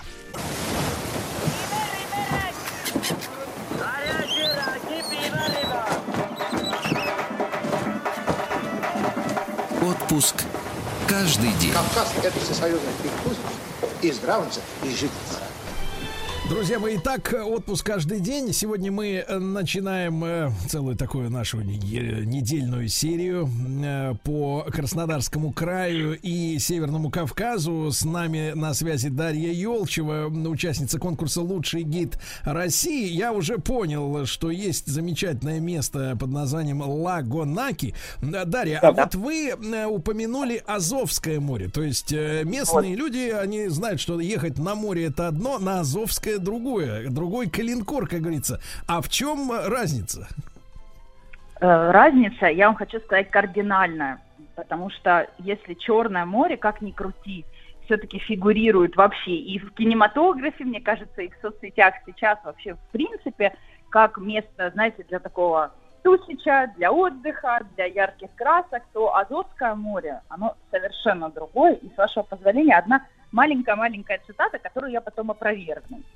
Так. Тамань – самый скверный городишко из всех приморских городов России. Я там чуть-чуть не умер с голоду, да еще вдобавок меня хотели утопить. Это написал у себя в повести «Герой нашего времени» Михаил Юрьевич Лермонтов. И воспетая в его книге «Тамань» уже полтора столетия привлекает вот истинных ценителей отдыха, спокойного, размеренного, хорошего, литературы, конечно же, потому что в Тамане конкретно находится домик Лермонтова, очень самобытный, очень чудесный музей, посвященный жизни на Кубани того времени, самому поэту.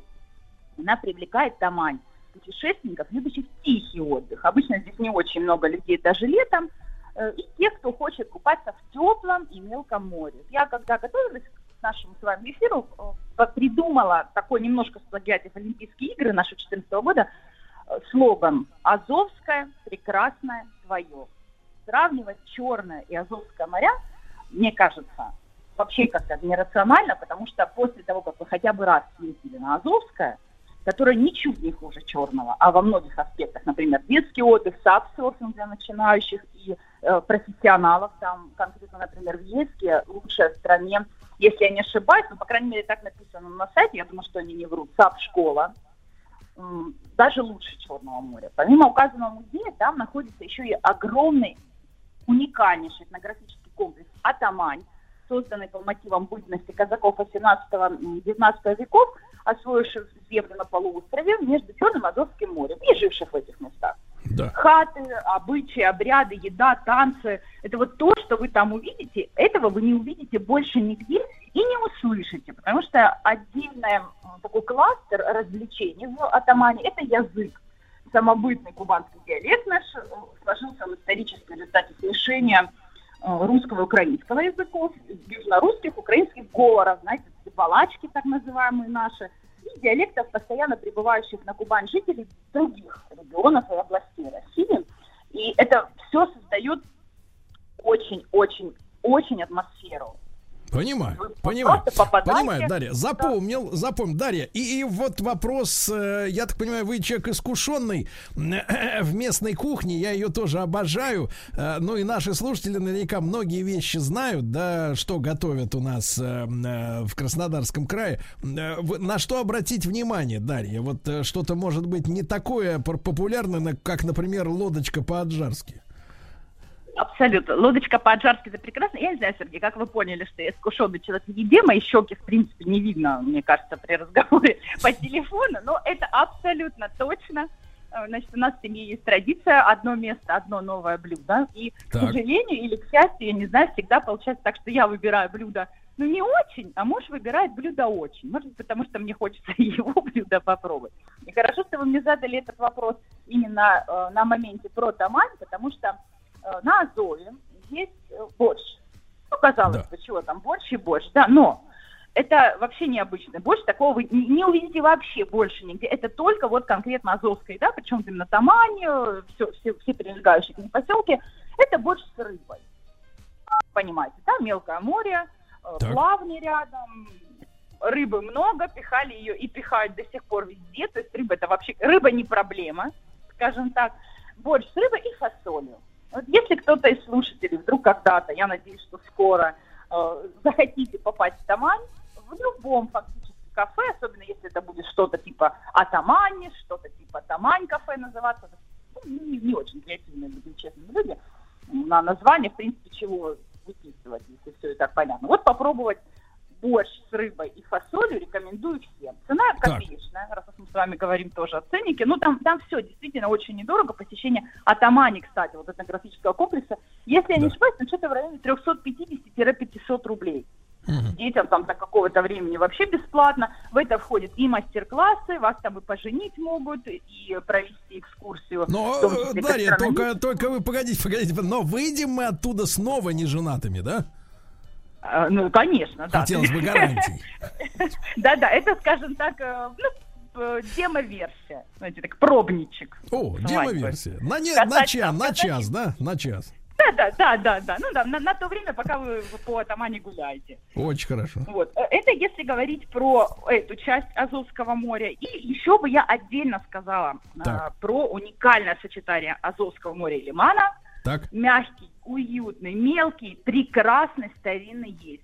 Не сказать Ейск. о нем я не могу, потому Ейск. что есть Дарья, город... Дарья, мы запомнили сегодня, мы запомнили, товарищи, Лагунаки, Атамань, Ейск, правильно? Борщ да. с рыбой, вот, хотя, честно говоря, как-то звучит странно, но верю вам на слово. Дарья Елчева, друзья мои, участница конкурса «Лучший гид России» была с нами. Спасибо ей огромное.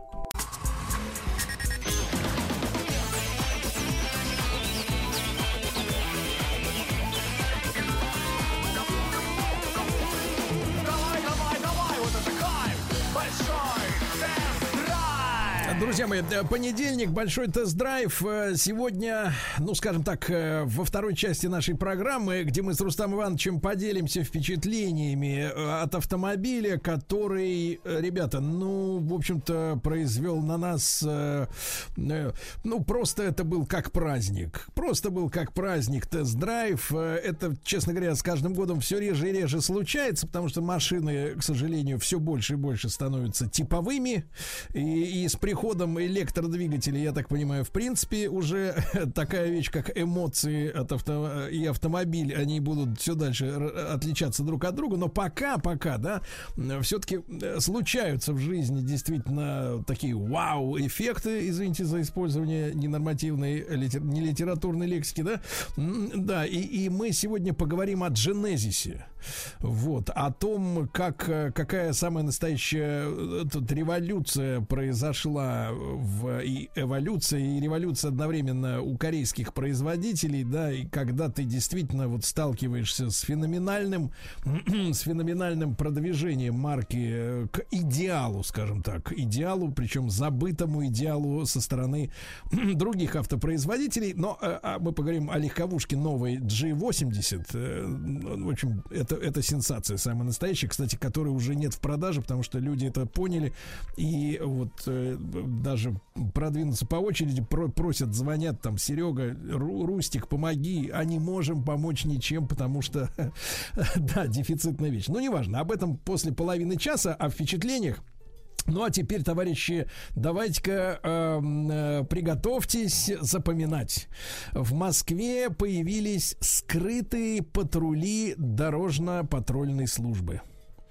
Э, что такое скрытые патрули? Это когда инспектор сидит не в кустах, не в УАЗике сидит, э, не в автомобиле с мигалками, синей полосой по борту с надписью там полиция и ДПС, вот, а совершенно такие нейтральные получили автомобили в свое пользование, э, и сейчас я вам об этом расскажу. Значит, появились мощные оперативные машины.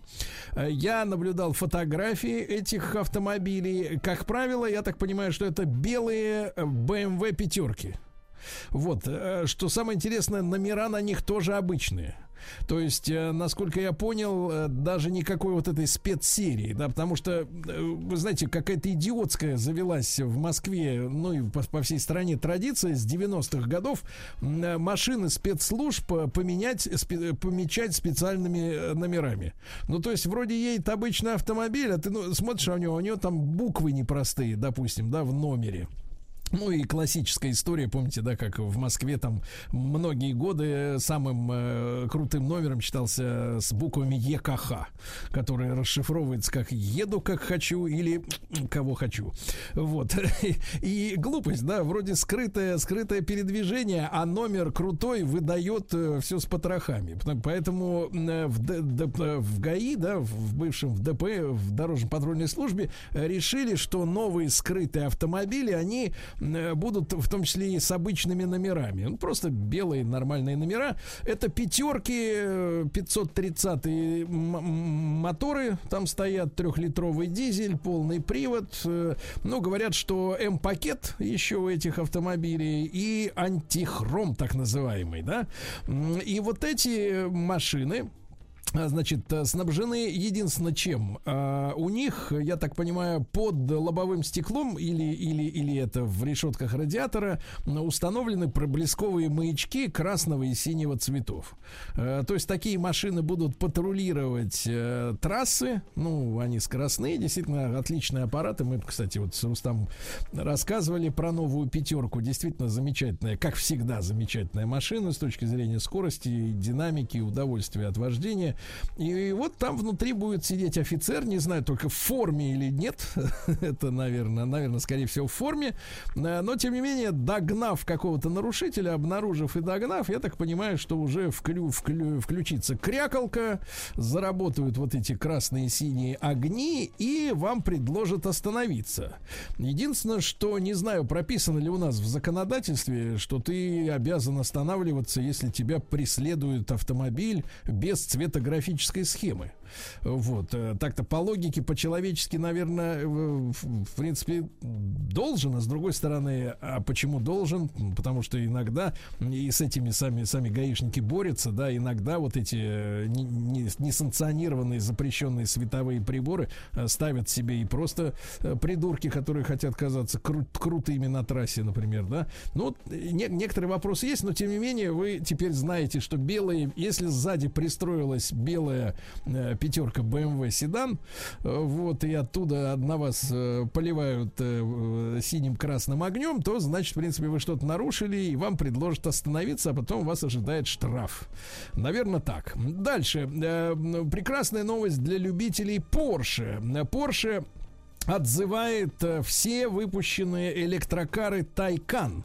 Это вот электричка, да, от Porsche э, в таком достаточно специфическом кузове, э, да, вот похоже, может быть, по очертаниям на седан представительский Porsche, но, тем не менее, выглядит более спортивно элегантно, четырехдверная машина. Так вот, 43 тысячи электрокаров отзываются, которые сошли с конвейера вплоть до июня 2021 года. Если вы купили Тайкан э, до июня 2021 года, то знайте, что, э, к сожалению, в этих автомобилях э, ошибка программного обеспечения, ее было очень сложно вычислить, потому что э, там в одном, даже меньше, меньше, чем в одном проценте случаев она приводит к серьезным проблемам, а проблема такая, что срабатывает аварийный алгоритм и выключается у машины двигатель. Внезапно причем. То есть вы можете ехать со скоростью 130 км в час, и вдруг э, раз и выключается.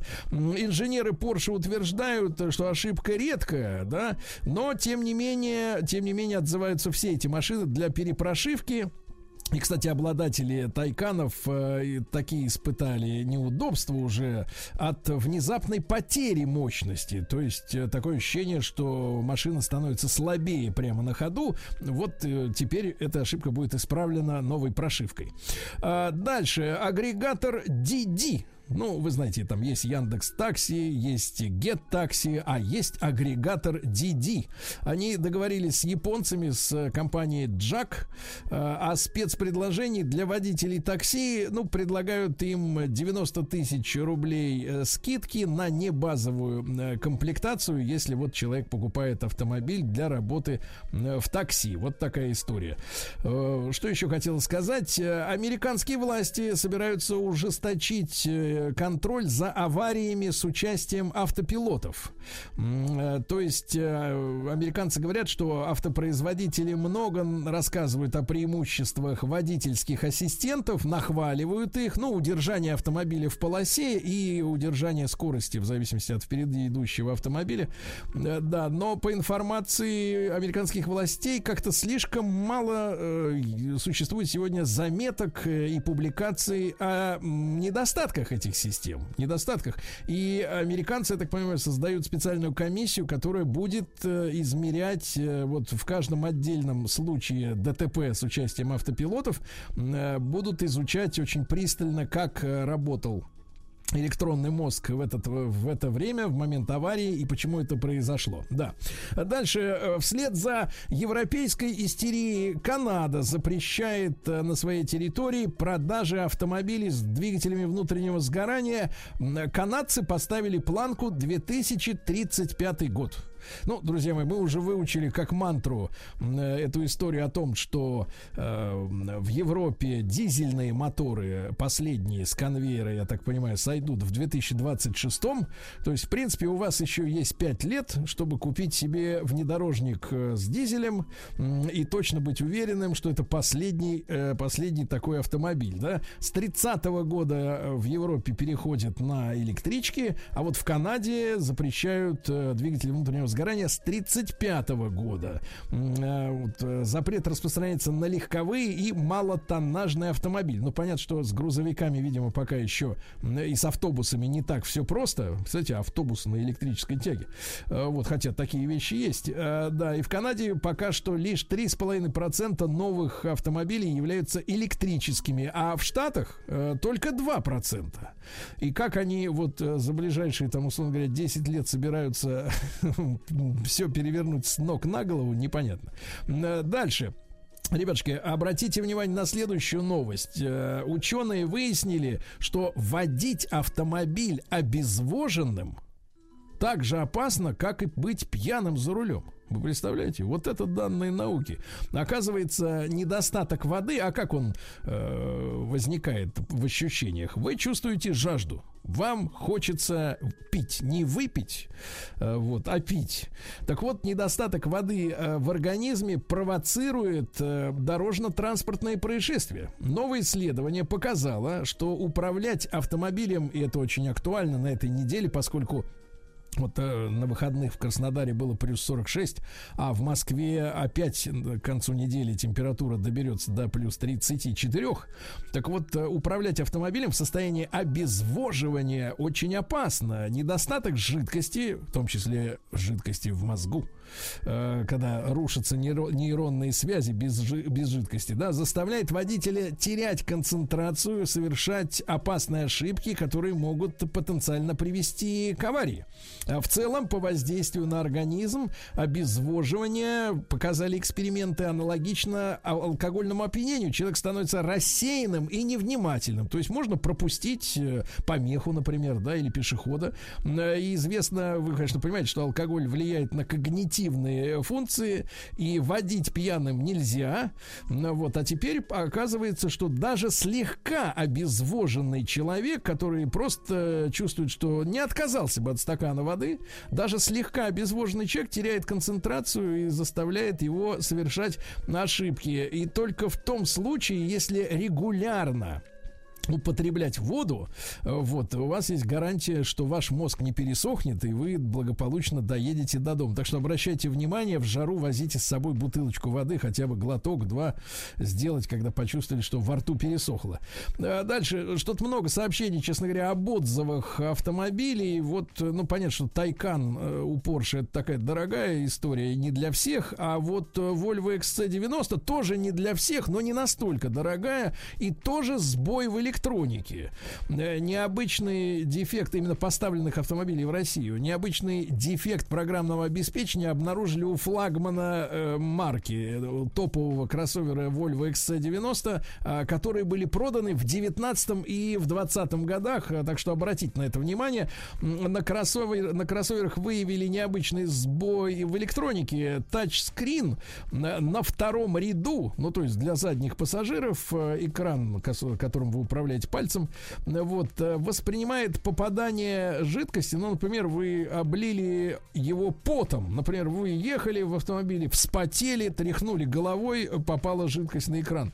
Э, воспринимает э, экран как непрерывное касание, вот, а поскольку сенсорным экраном можно регулировать положение, например, переднего правого кресла, то при, при определенных условиях капли на дисплее могут даже стать причиной травм пассажира. То есть, если вы, например, большой человек, сидите справа на переднем кресле, сзади ребенок, э, например, э, капнул на экран, ну, в, в определенном режиме, то кресло может вас как следует придавить э, к торпедо и к лобовому стеклу. Вот, оказалось, Э, что в России под отзыв попадают, а теперь внимание, всего 12 таких автомобилей. Но тем не менее придавить могут. Так что э, за, заезжайте к дилеру. АвтоВАЗ э, раскрыл цены упрощенных автомобилей Веста, X-Ray и Largus. А в чем упрощение? Упрощение в том, что не хватает компонентов для производства э, мультимедиа. Э, к сожалению, вот эта проблема, которая в прошлом году родилась э, так достаточно мутно есть подозрение, что искусственно. Э, никак эти проблемы с поставками из Китая э, электронных компонентов э, не, рас, так сказать, не рассасываются, и в итоге приходится выпускать на рынок автомобили, в которых нет мультимедийного комплекса.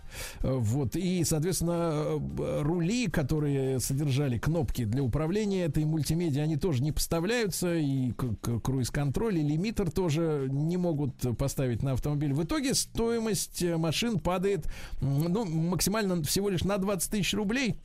Вот. А такой важной функции, как мультимедийная установка, нету. Жаль. Дальше. Ралли «Шелковый путь» меняет свой курс из-за эпидемии в Монголии. Э, вот, э, к сожалению, да, в Монголии буйствует э, коронавирусная зараза, и в измененном формате шелковый путь теперь продлится до 6 июля, то есть вместо 10 дней проведут в дороге только 5. Вот так вот, ребята. А, что еще интересного? Короткобазный джип Ренглер перестанут продавать в Европе. Э, останется в Европе только четырехдверная версия. Ну, вы можете обзор э, последнего поколения Ренглера посмотреть на нашем канале Большой тест-драйв. Не так давно мы его снимали и размещали. Ну, вот один из тех автомобилей, которые э, должны, видимо, э, мужчине внушить мысль о том, что он все еще ребенок, или наоборот, что он супер брутальный. Э, вот. Но вот эта четырехдверная версия, которая рассчитана на то, чтобы в ней ездила, ну, наверное, вся семья, так предполагается все-таки.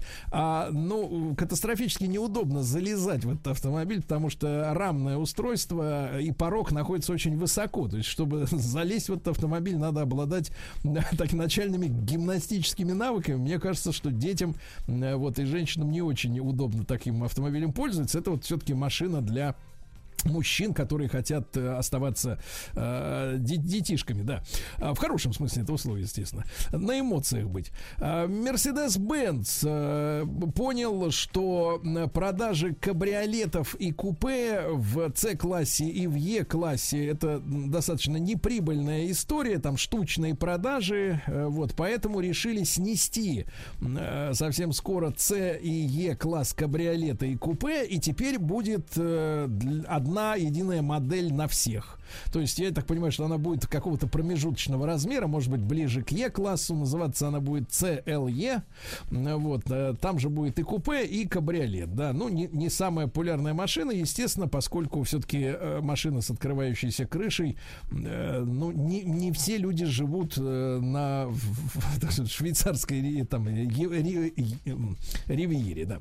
А, друзья мои, ну, из интересных таких забавных случаев в гараже обнаружили обнаружили 15-летний автомобиль Заставрия в кузове пикап без пробега, э, ну, скорее универсал, чем пикап, да. Автомобиль был выпущен 2000, в 2005 году, всю свою жизнь провел в сухом гараже, и на нем проехали всего 126 километров. Э, ну, вот э, теперь, я так понимаю, можно будет эту редкость, редкой красоты машину продать.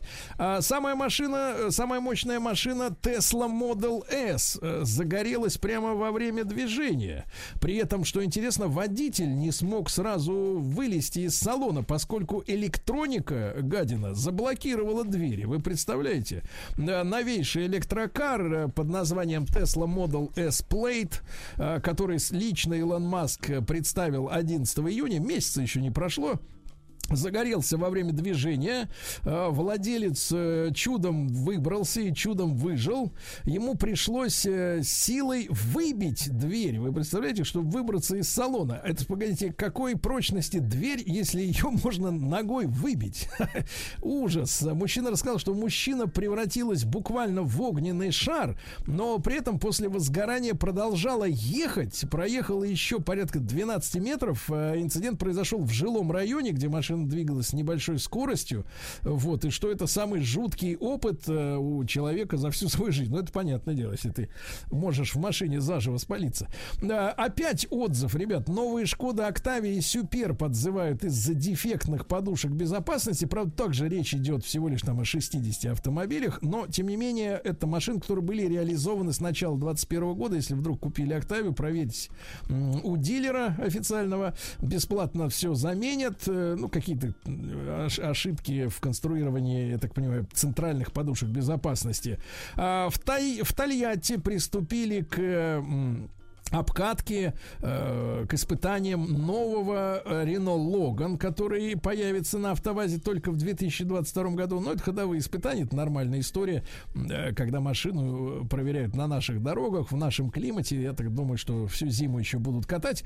Ну и смотрите, э, новость, которая сегодня уже прозвучала у меня с утра, но не грех повторить. Э, статистика подошла, э, она свидетельствует о том, что производство электромобилей на 32%, то есть на треть вреднее для экологии, чем производство автомобиля с двигателем внутреннего э, сгорания. Вот такие цифры, да, дело в том, что э, изготовить надо не только металл, но и батарею главным образом. И вот э, и сам металл для этих батарей, и пластик в конструкции, количество пластика, вся эта химия, которая, из которой все это собирается, конечно, наносит вот на треть больше вреда природе, природе чем обычный автомобиль. И мне кажется, что мы, мы с вами застанем то время, когда ну, вот эта история с электромобилями, она, в принципе, вскроется как афера. Помните, там 20 лет назад нас убеждали беречь озоновый слой и прекращать производство холодильников в стране. Мне кажется, вот эта история с прекращением производства нормальных автомобилей и полный переход на электротягу, это вот попахивает, честно говоря, таким же, такой же Панамой. Вот, но это мое личное мнение, так сказать, профессорская, как говорится, точка зрения. Друзья мои, сейчас у нас новости, новости спорта, а потом, ну, действительно, сенсационные впечатления от э, а, прорыва которое, имя которому Genesis G80.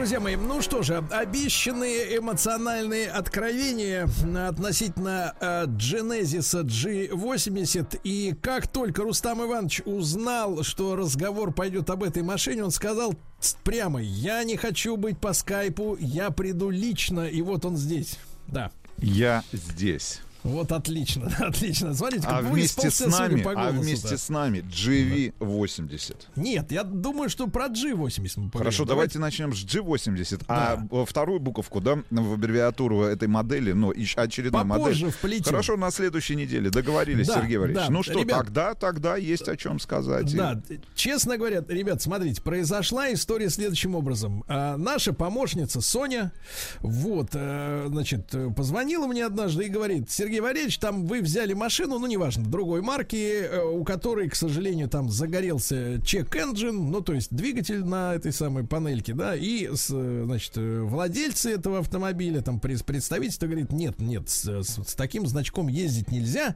давайте, так сказать, отдавайте. Ну, мы тут же переиграли, решили взять сразу другую машину на смену, и вот э, мы, мы приехали, я, значит, приехал меняться автомобилями, да, вот, и тут, значит, вот наша Соня подъезжает на этой штуке красно-кораллового цвета, да, э, нет, не кораллового, просто красного цвета G80, ребята, и, и я так, знаешь, вот, вот, вот у меня взгляд этот автомобиль как-то, знаешь, вот ну просто вот все вот эти очертания, все формы, я смотрел на нее и я уже понял, что а, на тест приехала какая-то необычная машина.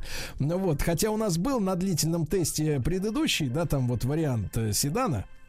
Genesis, G90, да, по-моему, у нас был, да, как он там назывался, это, эта модель, вот, ну, неважно, и... Вы э, имеете в виду флагманский седан? Да, да, ну, самый G, большой. G90. Да, 90, представительский. Э, он все-таки, вот тот старый, э, прежний Genesis, да, он все-таки производил впечатление, что, да, люди стараются, но вот этого, как бы, какого-то, как бы, победоносного свистка еще не прозвучало, да, потому что машина всем была хороша, хороша, но немножко она как бы так вот э, в каких-то ретрографических, что ли, канонах была сделана.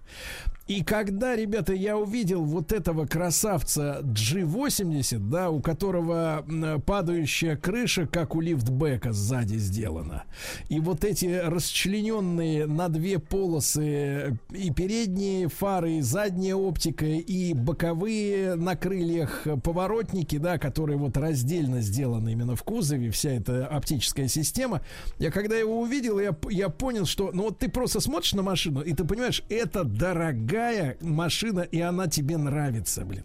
Она тебе нравится. Фантастическое совершенно э, смелое решение с э, решеткой радиатора, да, гипертрофировано здоровым таким вот этой решеткой, которая падает вниз, э, прям доходя чуть не до, кон, чуть не до, так сказать, вот нижней кромки э, юбки передней, да, огромная морда и э, прекрасная спортивная, дорогая спортивная задница на заметку многим автопроизводителям, в том числе немецким, которые, э, конечно, хотят сделать оригинальные автомобили, все у них как-то ничего не выходит.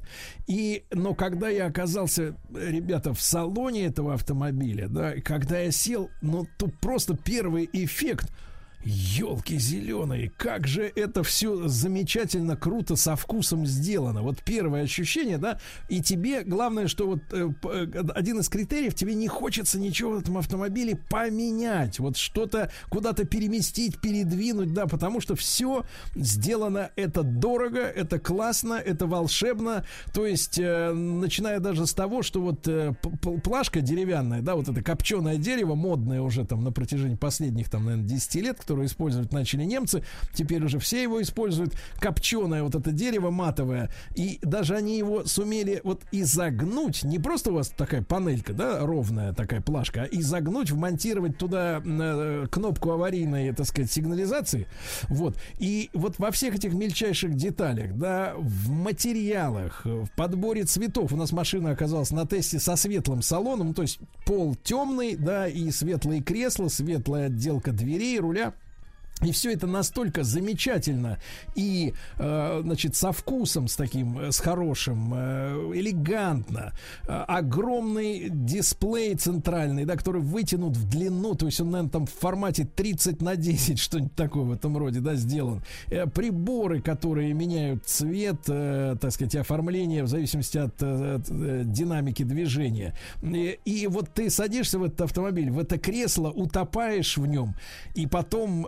ты испытываешь ощущения, ну, близкие вот действительно к ощущениям детства там, ну, не детства, а автомобильного детства, да, глубокой юности, когда э, 379-сильный 3,5-литровый двигатель, да, э, вот, и, кстати, машины с ним оборудованы, они обладают полным приводом, а когда эта машина начинает движение, ты вдруг вспоминаешь, как вот, я, я честно, я вспоминал только один эпизод своей жизни, когда вот на меня также машина произвела невероятное впечатление, впечатление.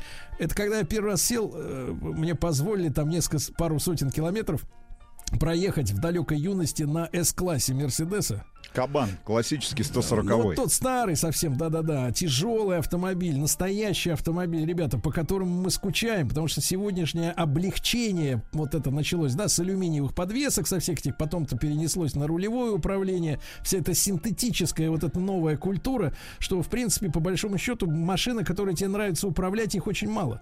Но здесь ты стал, сталкиваешься с тем, что люди не постеснялись, и они, я имею в виду Genesis, да, как корпорацию, они действительно взяли то, о чем так соскучился, так долго мечтал уже многие годы автовладелец, потому что ему хочется ощущать мощность автомобиля, плавность хода, вот эту яхтенную подвеску, да, не американскую валку, а именно классическую старую немецкую подвеску, когда автомобиль плывет над дорогой, да, вот так раскачиваясь потихонечку вниз-вверх, вниз-вверх, и ты чувствуешь эту тяжесть, которая и в, ну, она не в руле, она во всем, во всем, в том, как машина едет, да, как звучит двигатель. Несмотря на шумоизоляцию блистательную, да, ты чувствуешь вот эту мощь, которая, и самое главное, эти ощущения, что ты едешь в большом, тяжелом, классном, волшебном автомобиле. Ребята, ну это просто, это просто блестящая история, да. И то, что корейцы, корейцы, э, фактически э, и, и дизайном своим вот этой новой линейки G80, да, нового автомобиля, и, и всеми настройками и характеристиками показывают немцам, что, ребята, вы а, пошли не по той ветке эволюционного развития. Вы ушли куда-то туда, куда, в принципе, нормальный потребитель не хочет идти. И фактически сегодня мы имеем на рынке вот один из немногих, я не знаю, кого еще привести в пример, ребята. Ну, в этом кого? классе, если мы говорим о да. том, что это все-таки там а, пятерка BMW о прямых конкурентах, да, там E-класс от Мерседеса, который стал а, в текущем поколении еще более легким в сравнении с предыдущим кузовом. Значит, пятая серия BMW, E-класс, Audi A6 получается, да, но Audi A6, мне кажется, автомобиль, который, ну, в целом находится за пределами, да, за границами этого класса, такой спортивный бизнес бизнес-седан. Ну, наверное, Lexus и ES, если говорить, да, но мне кажется, с точки зрения того же самого дизайна, то, что сделали ребята, которые в свое время рисовали Bentley, сделали гораздо интереснее, чем японцы. Есть где-то еще Infinity, но я не знаю, в этом классе, а, в классе там бизнес-седанов, да, поставляют сейчас на российский рынок официально автомобили. Да, но, Infinity, да нет, получается, тут, тут... получается, что нет. XF от Jaguar, ну, с точки зрения техно, ну, технической, наверное, да, составляющей, это старый автомобиль. Здесь же перед нами абсолютно новая платформа, абсолютно новый автомобиль. Э, линия вот эта, да, дизайнерская, которая была там представлена в G90, да. теперь перекочевала на, G, на G80, получается. Кстати говоря, до конца года они должны премьерить еще и G70 младший, соответственно, седан, который с трешкой, с C-классом будет конкурировать. Ну, единственный вопрос у меня, я с тобой полностью согласен, это действительно один из самых интересных, может быть... Э, Но мы его назвали автомобиль, автомобиль года. года. Да, ребят, большой тест-драйв абсолютно искренне э, вручает автомобилю и представительству компании Genesis, э, компании Hyundai в России э, вот эту переходящее, переходящее, красное знамя. переходящее красное знание, лучше, знамя лучшего автомобиля 2021 года. Единственный вопрос, и этот вопрос, кстати говоря, я обсуждаю очень часто и с нашими подписчиками, и с нашими зрителями, с нашими слушателями, и вообще, в принципе, с заинтересованными автолюбителями. Это, конечно же, остаточная стоимость стоимость этого автомобиля на вторичном рынке. Это единственное, что сейчас беспокоит людей, которые обратили свое внимание и на G80, и на появившийся первый кроссовер от компании Genesis GV80. В общем, остаточная стоимость этого автомобиля. Во всем остальном, с точки зрения того, как эти тачки нарисованы, с точки зрения того, как эти тачки едут, значит, какой уровень комфорта и технологии они вам будут эм, предоставлять в использование, да, в ежедневное причем, тот кайф, который вы будете получать, находясь за рулем этих автомобилей, это, конечно... И причем, причем, находясь за рулем по праву, потому что это не членовоз, да, где вы должны сидеть сзади обязательно. Хотя Хоть... его люди, как вы рассказывали мне, покупают да, да, потому что, того, чтобы... Да, потому что пассажирское, пассажирским сиденьем э, передним можно управлять, находясь на заднем диване. И вообще уровень комфорта там заднего пассажира тоже на очень приличном уровне. Короче, меня беспокоит в э, текущем моменте только один вопрос. Это остаточная стоимость этого автомобиля и возможность его, ну и ликвидность, давай так. Да. А, много можно, а, значит, говорить об этом. Ликвидность. Есть очень хорошая, ну, очень, ну, вот, э, очень хороший критерий востребованности автомобиля. Вопрос, когда Genesis на вторичном рынке будет ликвидным автомобилем, например, как Toyota. Любая, причем Toyota, ну, включает... Или Mercedes. Или Mercedes, например, да, ребят. И, но для меня очень большой показатель, значит, вот огромный интерес со стороны там э, людей, которых я знаю к этому автомобилю, да, э, то есть людей, которые, например, говорят, ну вот хочу там, например, э, так сказать, жене, э, жену пересадить там с BMW вот на этот автомобиль, да, ну, чтобы и самому покататься. У самого там человека, например, Range Rover есть, да, ВОК, э, сосед мой, так сказать, недалекий не, не от меня, вот, и, и, понимаешь, и вот, и, и такое эмоциональное чисто ощущение, я всегда там есть возможность спрашиваю, ну, сколько, думаешь, стоит, да, машина? А стоит она ну, где-то в районе пятерки да, там, ну, наша комплектация 6, по-моему, стоила миллионов, да, но пятерка... Почти, есть, почти 6 ну, миллионов. Почти 6, да, и человек просто мне говорит, ну, наверное, 8, так вот, глядя на машину просто, понимаешь, да, и вот эта вот э, величина ожидаемой цены, да, и... Реальной. Она, она очень о многом показывает, да, я имею в виду... Ну, что люди есть, готовы, готовы То всего. есть это настолько, настолько грамотно и, и хорошо нарисовано, да, и воплощено именно в металле, в коже, в пластике, в дереве, да, что у человека нет сомнений, что ему впа- впаривают кота в мешке, да, просто там что-нибудь подрисовали, там какую-нибудь фигню, а на самом деле, а вот эта машина, она транслирует э, ощущение, да, э, так сказать, э, цены. Ну, обзор уже готов, да, на нашем канале, да? Рустам Ну, спасибо вам большое. И вам спасибо. Спасибо. Еще больше подкастов «Маяка» насмотрим.